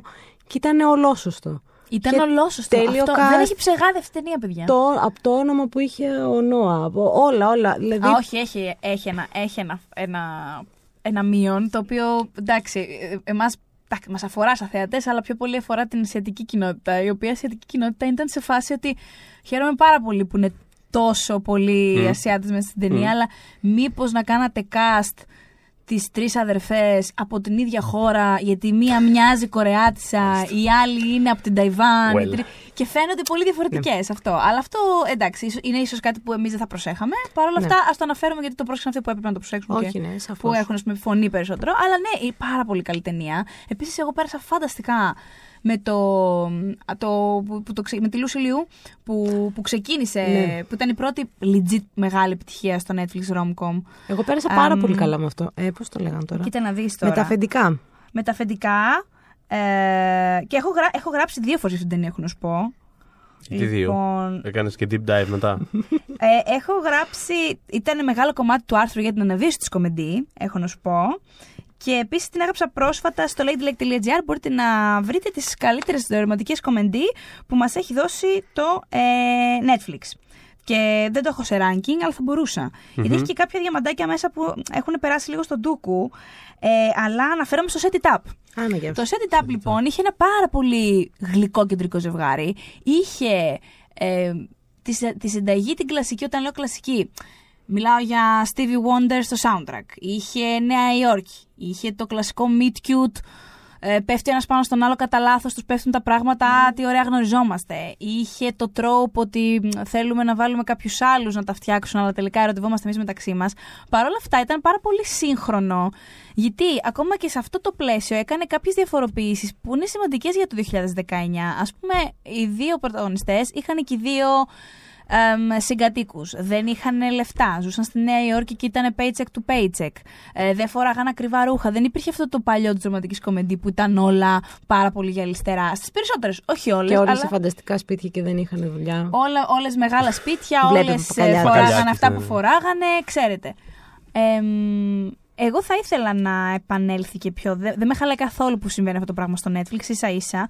Αλλά θα μ' Αλλά το θες άρεσε. στη μεγάλη την οθόνη Ναι, λίγο. ξέρεις, με έναν έτσι λίγο με, Ναι. με πέντε γνώριμες Ναι. πολύ Και, φάτσες. και δεν το θέλω, θα σου πω, γιατί υπάρχει με έναν τρόπο. Δηλαδή, σκι, ε, ταινίες σαν το Big Sick, που ήταν μια πάρα, πάρα πολύ ωραία ταινία που την καταυχαριστήθηκα. Ε, και μπαίνουν σίγουρα στην, στην κατηγοριοποίηση αυτή των ρομαντικών κομμεντή. πα- α- αλλά έχουν, ας πούμε, μια, ένα πιο δραματικό μανδύα. Ε, όπως βλέπουμε ε, ρομαντική κομμεντή, ας πούμε, μετακόμισε full στην τηλεόραση. Κατάστροφη, Younger, τέτοιες, Ναι, ναι, ναι, ναι. τέτοιες σειρές ε, ουσιαστικά είναι ρομαντική κομμεντή σε, στη, μικρή, στη μικρή οθόνη. Νιώθω όμως ότι θέλω και αυτό, θέλω και αυτό να συμβαίνει στο Netflix, Ναι, αλλά και- θέλω και αυτά με το δραματικό μανδύα, μια χαρά, το πιο δραμεντή, πιο αυτό, ναι μάλιστα στη μεγαλύτερη οθόνη, αλλά επειδή νιώθω ένα συνομπισμό, Εμένα εκεί μου τι. Εγώ γι' αυτό θέλω πιο πολύ να επιστρέψει στη μεγάλη οθόνη έτσι πιο δυναμικά. Νιώθω ένα συνομπισμό για αυτό το πράγμα. Το Για αυτό To All the είδος. Boys I've Loved Before πιστεύω θα μπορούσε άνετα να βγει στο σινεμά. Ναι, και να σκίσει. Α. εννοείται. Ναι. Μα Α, ναι, το, ναι, Rich, ναι, το ναι. Crazy Έκ- Rich Asians, παιδιά, πήγε φανταστικά στο σινεμά. Ε, αυτό θα ήθελα να γίνει με, με, ναι μεν σύγχρονο, ναι μεν με τα tweaks που χρειάζονται, γιατί είναι ένα είδος που έχει βγάλει και έχει ας πούμε ρομαντικοποιήσει τερατώδεις σχέσεις τελικά που πλέον τις βλέπεις με το φακό της τριαντάρας του 2019-2018 δεν ξέρω και από εδώ και πέρα και λες Χριστέ μου τι έβλεπα και το θεωρούσα σχεσάρα, τσαλένια Στη αγάπη Σάρα και ότι ήταν ο ιδανικός γκόμενος. ο ιδανικός και... γκόμενος και τα λοιπά. Ναι, εντάξει, έχει, με- έχει, αυτά τα, έχει αυτά τα ελαττώματα. Εάν λοιπόν δουλέψουμε πάνω σε αυτά και έχουμε το star power που είχαν τότε εκείνες τι ταινίες. Ε, ναι, θα ήθελα να το δω ξανά. Ε, πιο δυναμικά στη, με- στη μεγάλη οθόνη. Δεν μ' αρέσει γενικά όταν ένα είδος ξαφνικά το θεωρούμε μωρέ, μεχ. Ε, μ, δε- δεν είναι τώρα για, δεν είναι για μεγάλη οθόνη και είναι μόνο για να πλένεις τα πιάτα στο Netflix. Γιατί νιώθω ότι υπάρχει ένα τέτοιο πράγμα γύρω από τις rom-com. Και δεν εννοώ ότι στο σινεμά πια μένουν μόνο τα πράγματα που θεωρούνται καλά με την κλασική έννοια του κριτικού κινηματογράφου. Γιατί μια χαρά blockbuster βλέπουμε στο σινεμά, μια χαρά Marvel βλέπουμε, όλα αυτά. Ε, μ, δεν εννοώ ότι ότι πλέον γίνονται μόνο καλά πράγματα. Όχι, γίνονται και μέτρια πράγματα και πολύ καλά πράγματα και στο εμπορικό σινεμά και στο ανεξάρτητο σινεμά. Αλλά δεν το νιώθετε κι εσείς ότι υπάρχει ένα κάτι με τη Romcom γε- γενικά. Ε, καλέ, μα είναι ένα το- μεχ. Ένα, Ένα, τύπου σιγά μην να ασχοληθούμε τώρα με τις ταινίες Με που τα βλέπουν chick ε, flicks. οι γυναίκες. Δηλαδή είναι αυτό που δεν είναι Μπράβο. καθόλου Μμ, αυτό. Αυτό δεν είναι Ε, όμως ε, ξε- τελικά. Ξεκάθαρα αυτό είναι. Πες μας τη γνώμη σου, Θοδωρή. Όχι, πάνω σε τί- αυτό. δεν υπάρχει τίποτα να προσθέσω. Το είπες όλο. Αυτό, αυτό ακριβώς είναι. Έχει Είναι να κάνει με το ξεκάθαρα έχει να κάνει ότι με αυτό. αφορά, θεωρούν ότι αφορά Θεωρώ πιο ότι πολύ εμάς. αφορά τις γυναίκες και σιγά τώρα που θα πάει καλά. Ε, Καταρχάς το Oceans, το καινούριο που βγήκε με το Ναι, γυναικείο το Ocean's cast. Eight. Μμ. Ε, Είδες τι αντίδραση έφερε, ξέρω εγώ, του γυναίκες. Και λες, μαλακά, εντάξει, δεν ξέρω κιόλας αν βρίζουμε στο podcast. Βρίζουμε. Έβρισα Ναι. Βρίζουμε από τώρα και στο εξή. Δεν πειράζει, λοιπόν. Κανένα ναι. πρόβλημα. Ναι. Κανένα πρόβλημα. ναι, όχι. Είδες ότι πήγε κόσμος και ότι πήγε καλά η ταινία και ότι είναι ωραίο να βλέπεις γενικότερα ταινίες που, ξέρεις, που αγαπάς, που θα περάσει καλά. Δεν ανάγκη να πας πάντα να δεις τη Νέα Υόρκη να καταστρέφεται Μμ. τον ε, πολύ προβληματισμένο αλκοολικό τύπο. Μπορείς να τη να καταστρέφεται, όπως έγινε και στο Ghostbusters ναι, του Paul Feig, exactly. α πούμε, fake. Που- Τον έχω πει με διάφορους τρόπους Δεν σήμερα. πειράζει. Γενικά, να ξέρεις, είναι ένα ongoing θέμα αυτό το podcast. Ονομάζουμε ανθρώπους με διάφορους τρόπους. Το μέτρο, το Το μάτο. ακούω, το ακούω. Λοιπόν, Τζίλενχαλ, Γκίλενχαλ. Μπράβο, ακριβώς. Γίλεν Χούλεχέιν, το σωστό να ξέρετε. και ναι, ε, Που και, αυτό και αυτό ήταν- είχε, είχε, γίνει, ήταν- κράφτηκε και τόσο πολύ. Ναι, που ήταν φανταστικό, ήταν πολύ αστείο. Ναι. Ε, Ο Χέμσγορθ ήταν. Δώστε του να κάνει κομμωδίες αυτού του ανθρώπου. Εκεί το ειλικρινά. καταλάβαν όλοι ότι αυτό πρέπει Δώστε να του κάνουμε. να με κάνει το Hemsworth. κομμωδίες, είναι απίστευτος. Είναι πολύ καλός. Είναι τέλειος. Και ναι, δεν μπορώ να καταλάβω το, το hate με αυτό το πράγμα. Δηλαδή, ε, γενικά στις ανάλαφρες εισαγωγικά ταινίες που λένε Έλα μου, τώρα είναι αυτή που, που το λέμε κι εμείς μεταξύ μας. Η ταινία που θα έβλεπες στο Star, ξέρω εγώ, Σάββατο μεσημέρι. Μμ. Δηλαδή, και εγώ όταν έβλεπα όλα αυτά που έβγαιναν στο Netflix, πάντα σκεφτόμουν ότι είναι α, κάτι που θα έβλεπα Σάββατο μεσημέρι στο Star, ας πούμε. Ναι, Κυριακή Μετά τα- μεσημέρι στο με- Μέγκα. Κυριακή μεσημέρι στο Μέγκα εννοείται, ή το βράδυ Μέγκα Πρεμιέρα, 9 η ώρα. Έτσι, έτσι. Οπότε, ρε παιδί μου, είναι ταινίες οι οποίες σε κάνουν να αισθάνεσαι καλά και να περνάς καλά. Ας, δηλαδή, δεν είναι ανάγκη να προβληματιζόμαστε πάντα. Α βγουν και αυτές τι ταινίες μέσα από τις οποίες μπορούν να, να υποθούν και πράγματα ωραία. Δεν είναι. Νομίζω Ε, ότι έχει να κάνει πάντως όντως με το, με το φύλλο. Και γιατί ίσως- οι ανάλαφρα πράγματα βγαίνουν πάρα πολύ συχνά. ίσως δεν μπορούν να πιάσουν, γιατί όντως, επειδή δεν έχουν μεγαλώσει καλά πολλές ταινίες από τότε, ρε παιδί μου, ίσως είναι λίγο πιο δύσκολο να το, να το πιάσεις και, και να είναι, ξέρεις, Να του δώσεις μια καινούργια μορφή. να του δώσεις μια καινούργια μορφή, γιατί πρέπει να πλαστεί ξανά όλο αυτό το είδος να το σκεφτείς. Δηλαδή, υπάρχουν πάρα πολλές ταινίες παλιές, οι οποίες τώρα δεν. Δηλαδή, αυτό λέω ότι το Notting Hill έχει γεράσει καλά, γιατί δεν, δεν θίγει κιόλας κάτι πολύ ιδιαίτερο, ας πούμε, σε. Όντως, η αλήθεια είναι ότι το. το, περνάει, ναι. δεν, δεν ασχολείται. Δηλαδή, ίσα ίσα που έχει πρωταγωνίστρια μια γυναίκα η οποία είναι star, λαλαλά, αλλά παρόλα αυτά βλέπεις ότι και όταν γίνεται όλο αυτό με τις γυμνές της φωτογραφίες, δεν το θίγει, δεν προβληματίζεται γύρω από αυτό. Βλέπεις μόνο ότι αυτή πώς αντιδράει και- Μμ. και λέει κάτι το οποίο είναι Και δεν την κατηγορεί και καθόλου. όχι, για το γεγονός καθόλου. ότι σε έβγαλε in the Ε, first place. το, το, το οποίο εξακολουθεί και είναι relevant όλο αυτό έτσι, που, που παθαίνει η, η- και εκεί πέρα η Julia Roberts. Είναι relevant και το 2019 αυτό το πράγμα, έτσι, για τις Ναι. γυναίκες ηθοποιούς του industry. Ε, βλέπεις ότι δεν, δεν ασχολείται με πράγματα. Υπάρχουν όμως ταινίες οι οποίες γενικότερα ασχολούνται με τη θέση της γυναίκας, με, στη δουλειά, στα γκομενικά. Και είναι Και που λες- βαλτώνουν, ναι. Και, λες, λες, όχι, εντάξει, Ναι. ας το δούμε λίγο ξανά αυτό. Μμ. Οπότε ίσως και εντωμεταξύ Τους δεν δυσκολεύει είναι να το ότι, πιάσουν. Δεν είναι ότι ε, τα υπόλοιπα είδη ε, δεν έχουν μέσα προβληματικά στοιχεία. Δηλαδή, μπορείς σε μια οποιαδήποτε ταινία. Α, ανέφερα πριν τα thriller. Τα οποία thriller, με βάση στατιστικών Αμερικής, θα το, θα, θα, θα το δώσω αυτό, η, το 51% του κοινού των thriller στην Αμερική είναι γυναίκες.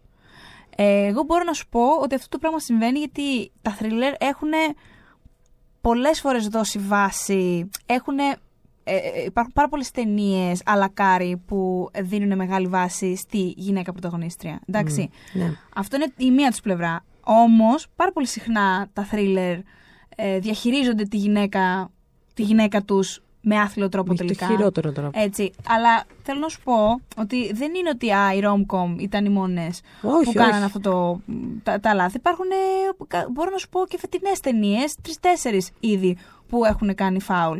Ε, μία από αυτές ήταν ε, για μένα το Endgame, ας πούμε, σε ένα Ναι. πολύ μικρό στιγμιότυπο, όπου έχει γίνει ό,τι έχει γίνει με τη Νατάσα Ρόμανοβ. Δεν θα το αναφέρουμε σε περίπτωση μίας στο εκατομμύριο που ζείτε κάτω από κάποια πέτρα και δεν έχετε δει το Endgame. Παρ' όλα αυτά, μέσα στην υπόλοιπη ταινία έχουν μια σκηνή όπου μαζεύονται όλες οι γυναίκες πρωταγωνίστριες του Marvel Universe για να στηρίξουν την Captain Marvel τέλος πάντων σε μια σκηνή μάχης και εγώ εκείνη την ώρα πρέπει να χαρώ που είναι όλες μαζί έτοιμες τυπωμένες σαν να... Σε μπλουζάκι. για να είναι έτοιμες να πάνε σε t-shirt ας πούμε, ναι. Ήταν θέλω να πω πάρα πολύ επιτιδευμένο αυτό σαν κίνηση.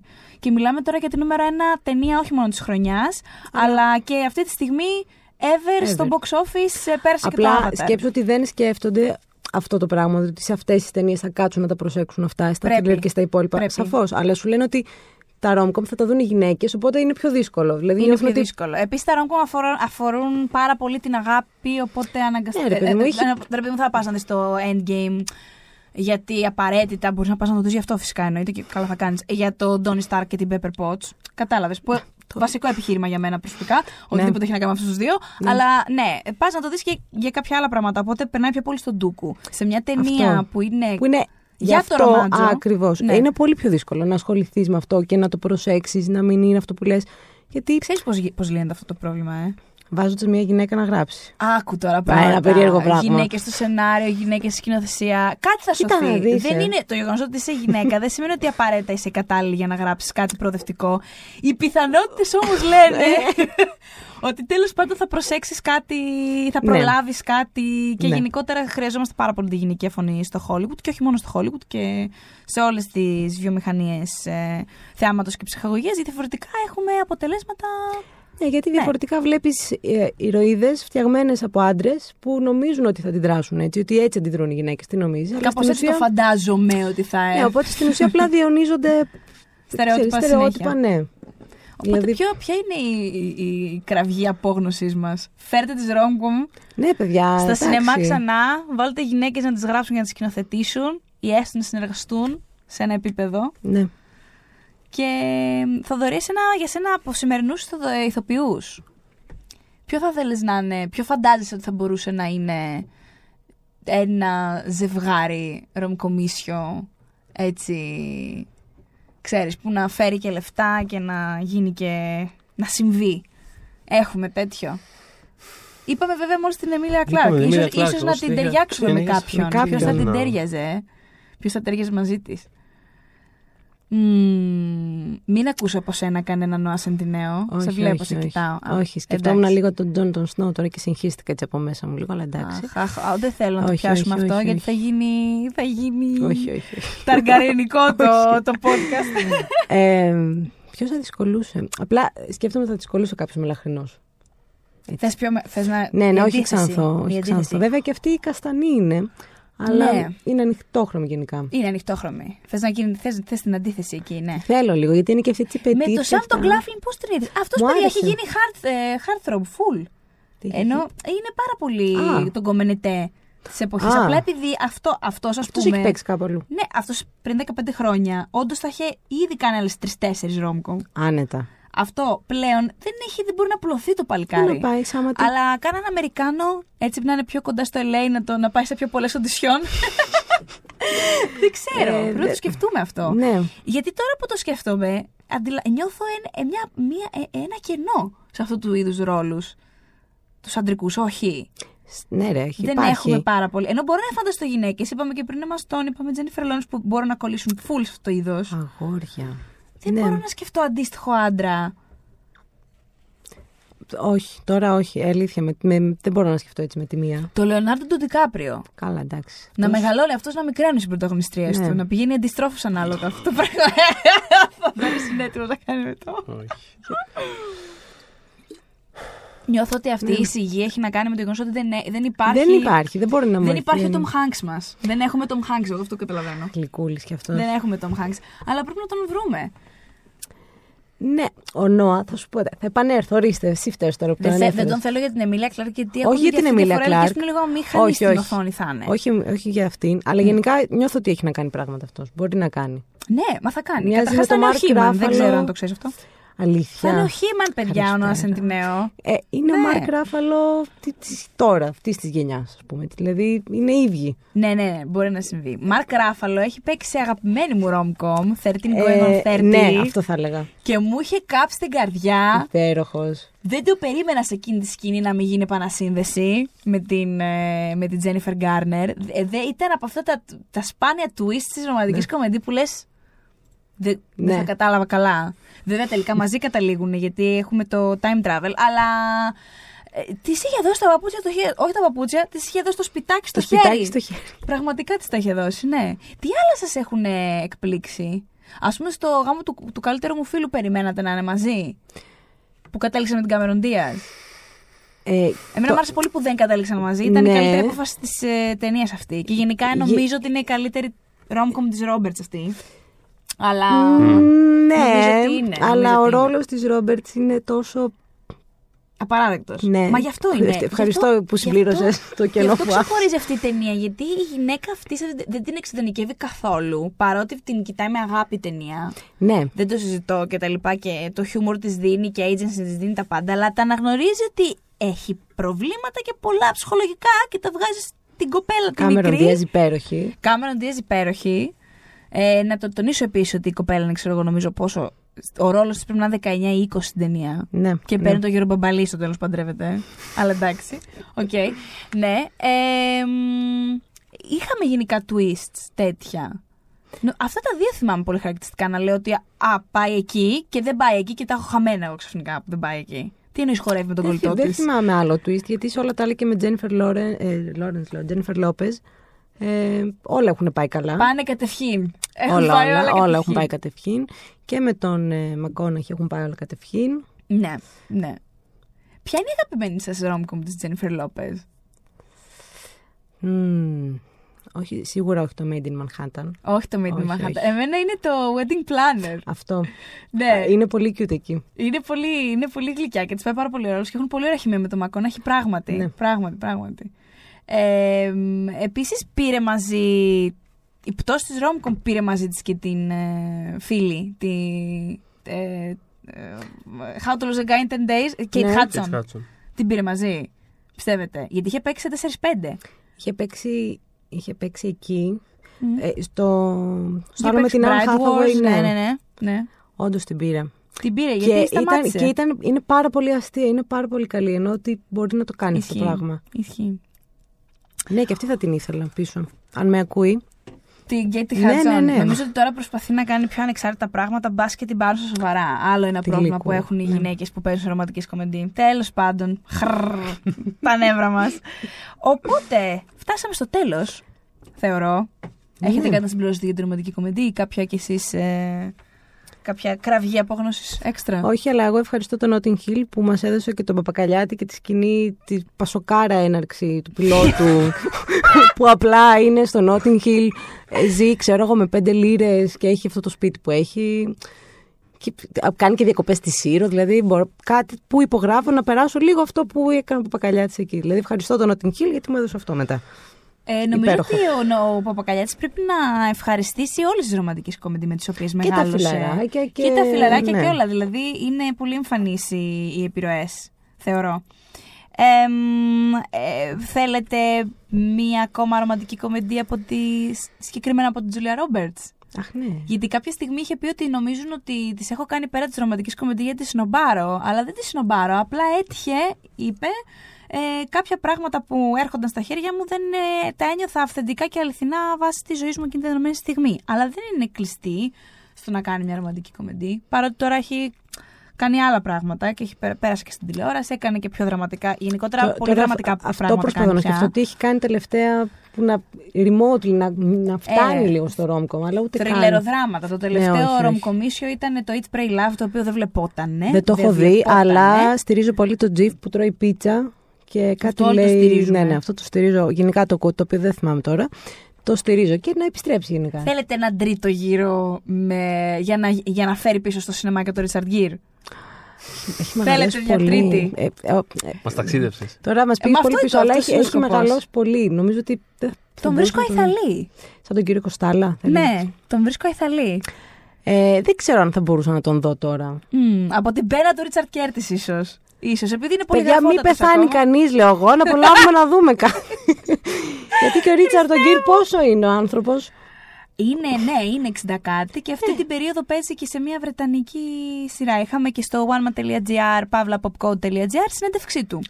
Οπότε μπορείτε να ανατρέξετε εκεί στο Mother, Father, Son. Βεβαίως. Ναι, ναι, ναι, ναι. Οπότε εμείς κλείνουμε πάντα με μία τάκα. Θα τη δώσουμε σε σένα να την πεις. Είναι η χαρακτηριστική ατάκα, αφού ευχαριστήσουμε πάρα πολύ το Ποια είναι η Notting Hill ατάκα; για την φανταστική δίωρη εμπειρία που μας χάρισε. Ε, πριν, ε, σου- πριν έρθει η ώρα σου για την ατάκα να πω ότι μας βρίσκεται σε και να με διορθώσετε άμα κάτι ξεχάσω έχει το νου σου εσύ. Yes. Λοιπόν, ε, μας βρίσκεται σε iTunes, σε Castbox, σε Spotify, στο oneman.gr, στο popcode.gr, στο SoundCloud. Εννοείται ότι σχόλια μας ε, αφήνετε σχόλια, τζιφάκια, μίσος, αγάπη. Ε, Ερωτήσεις, ναι. απόψεις. αυτό στο email info papaki oneman.gr. Οπότε τώρα. Ε, Επίσης, να διαβάζετε αυτές τις μέρες την ε, το- καθημερινή ανταπόκριση από το Φεστιβάλ Βενετίας, στο οποίο βρίσκομαι αυτή τη στιγμή που ακούτε αυτό.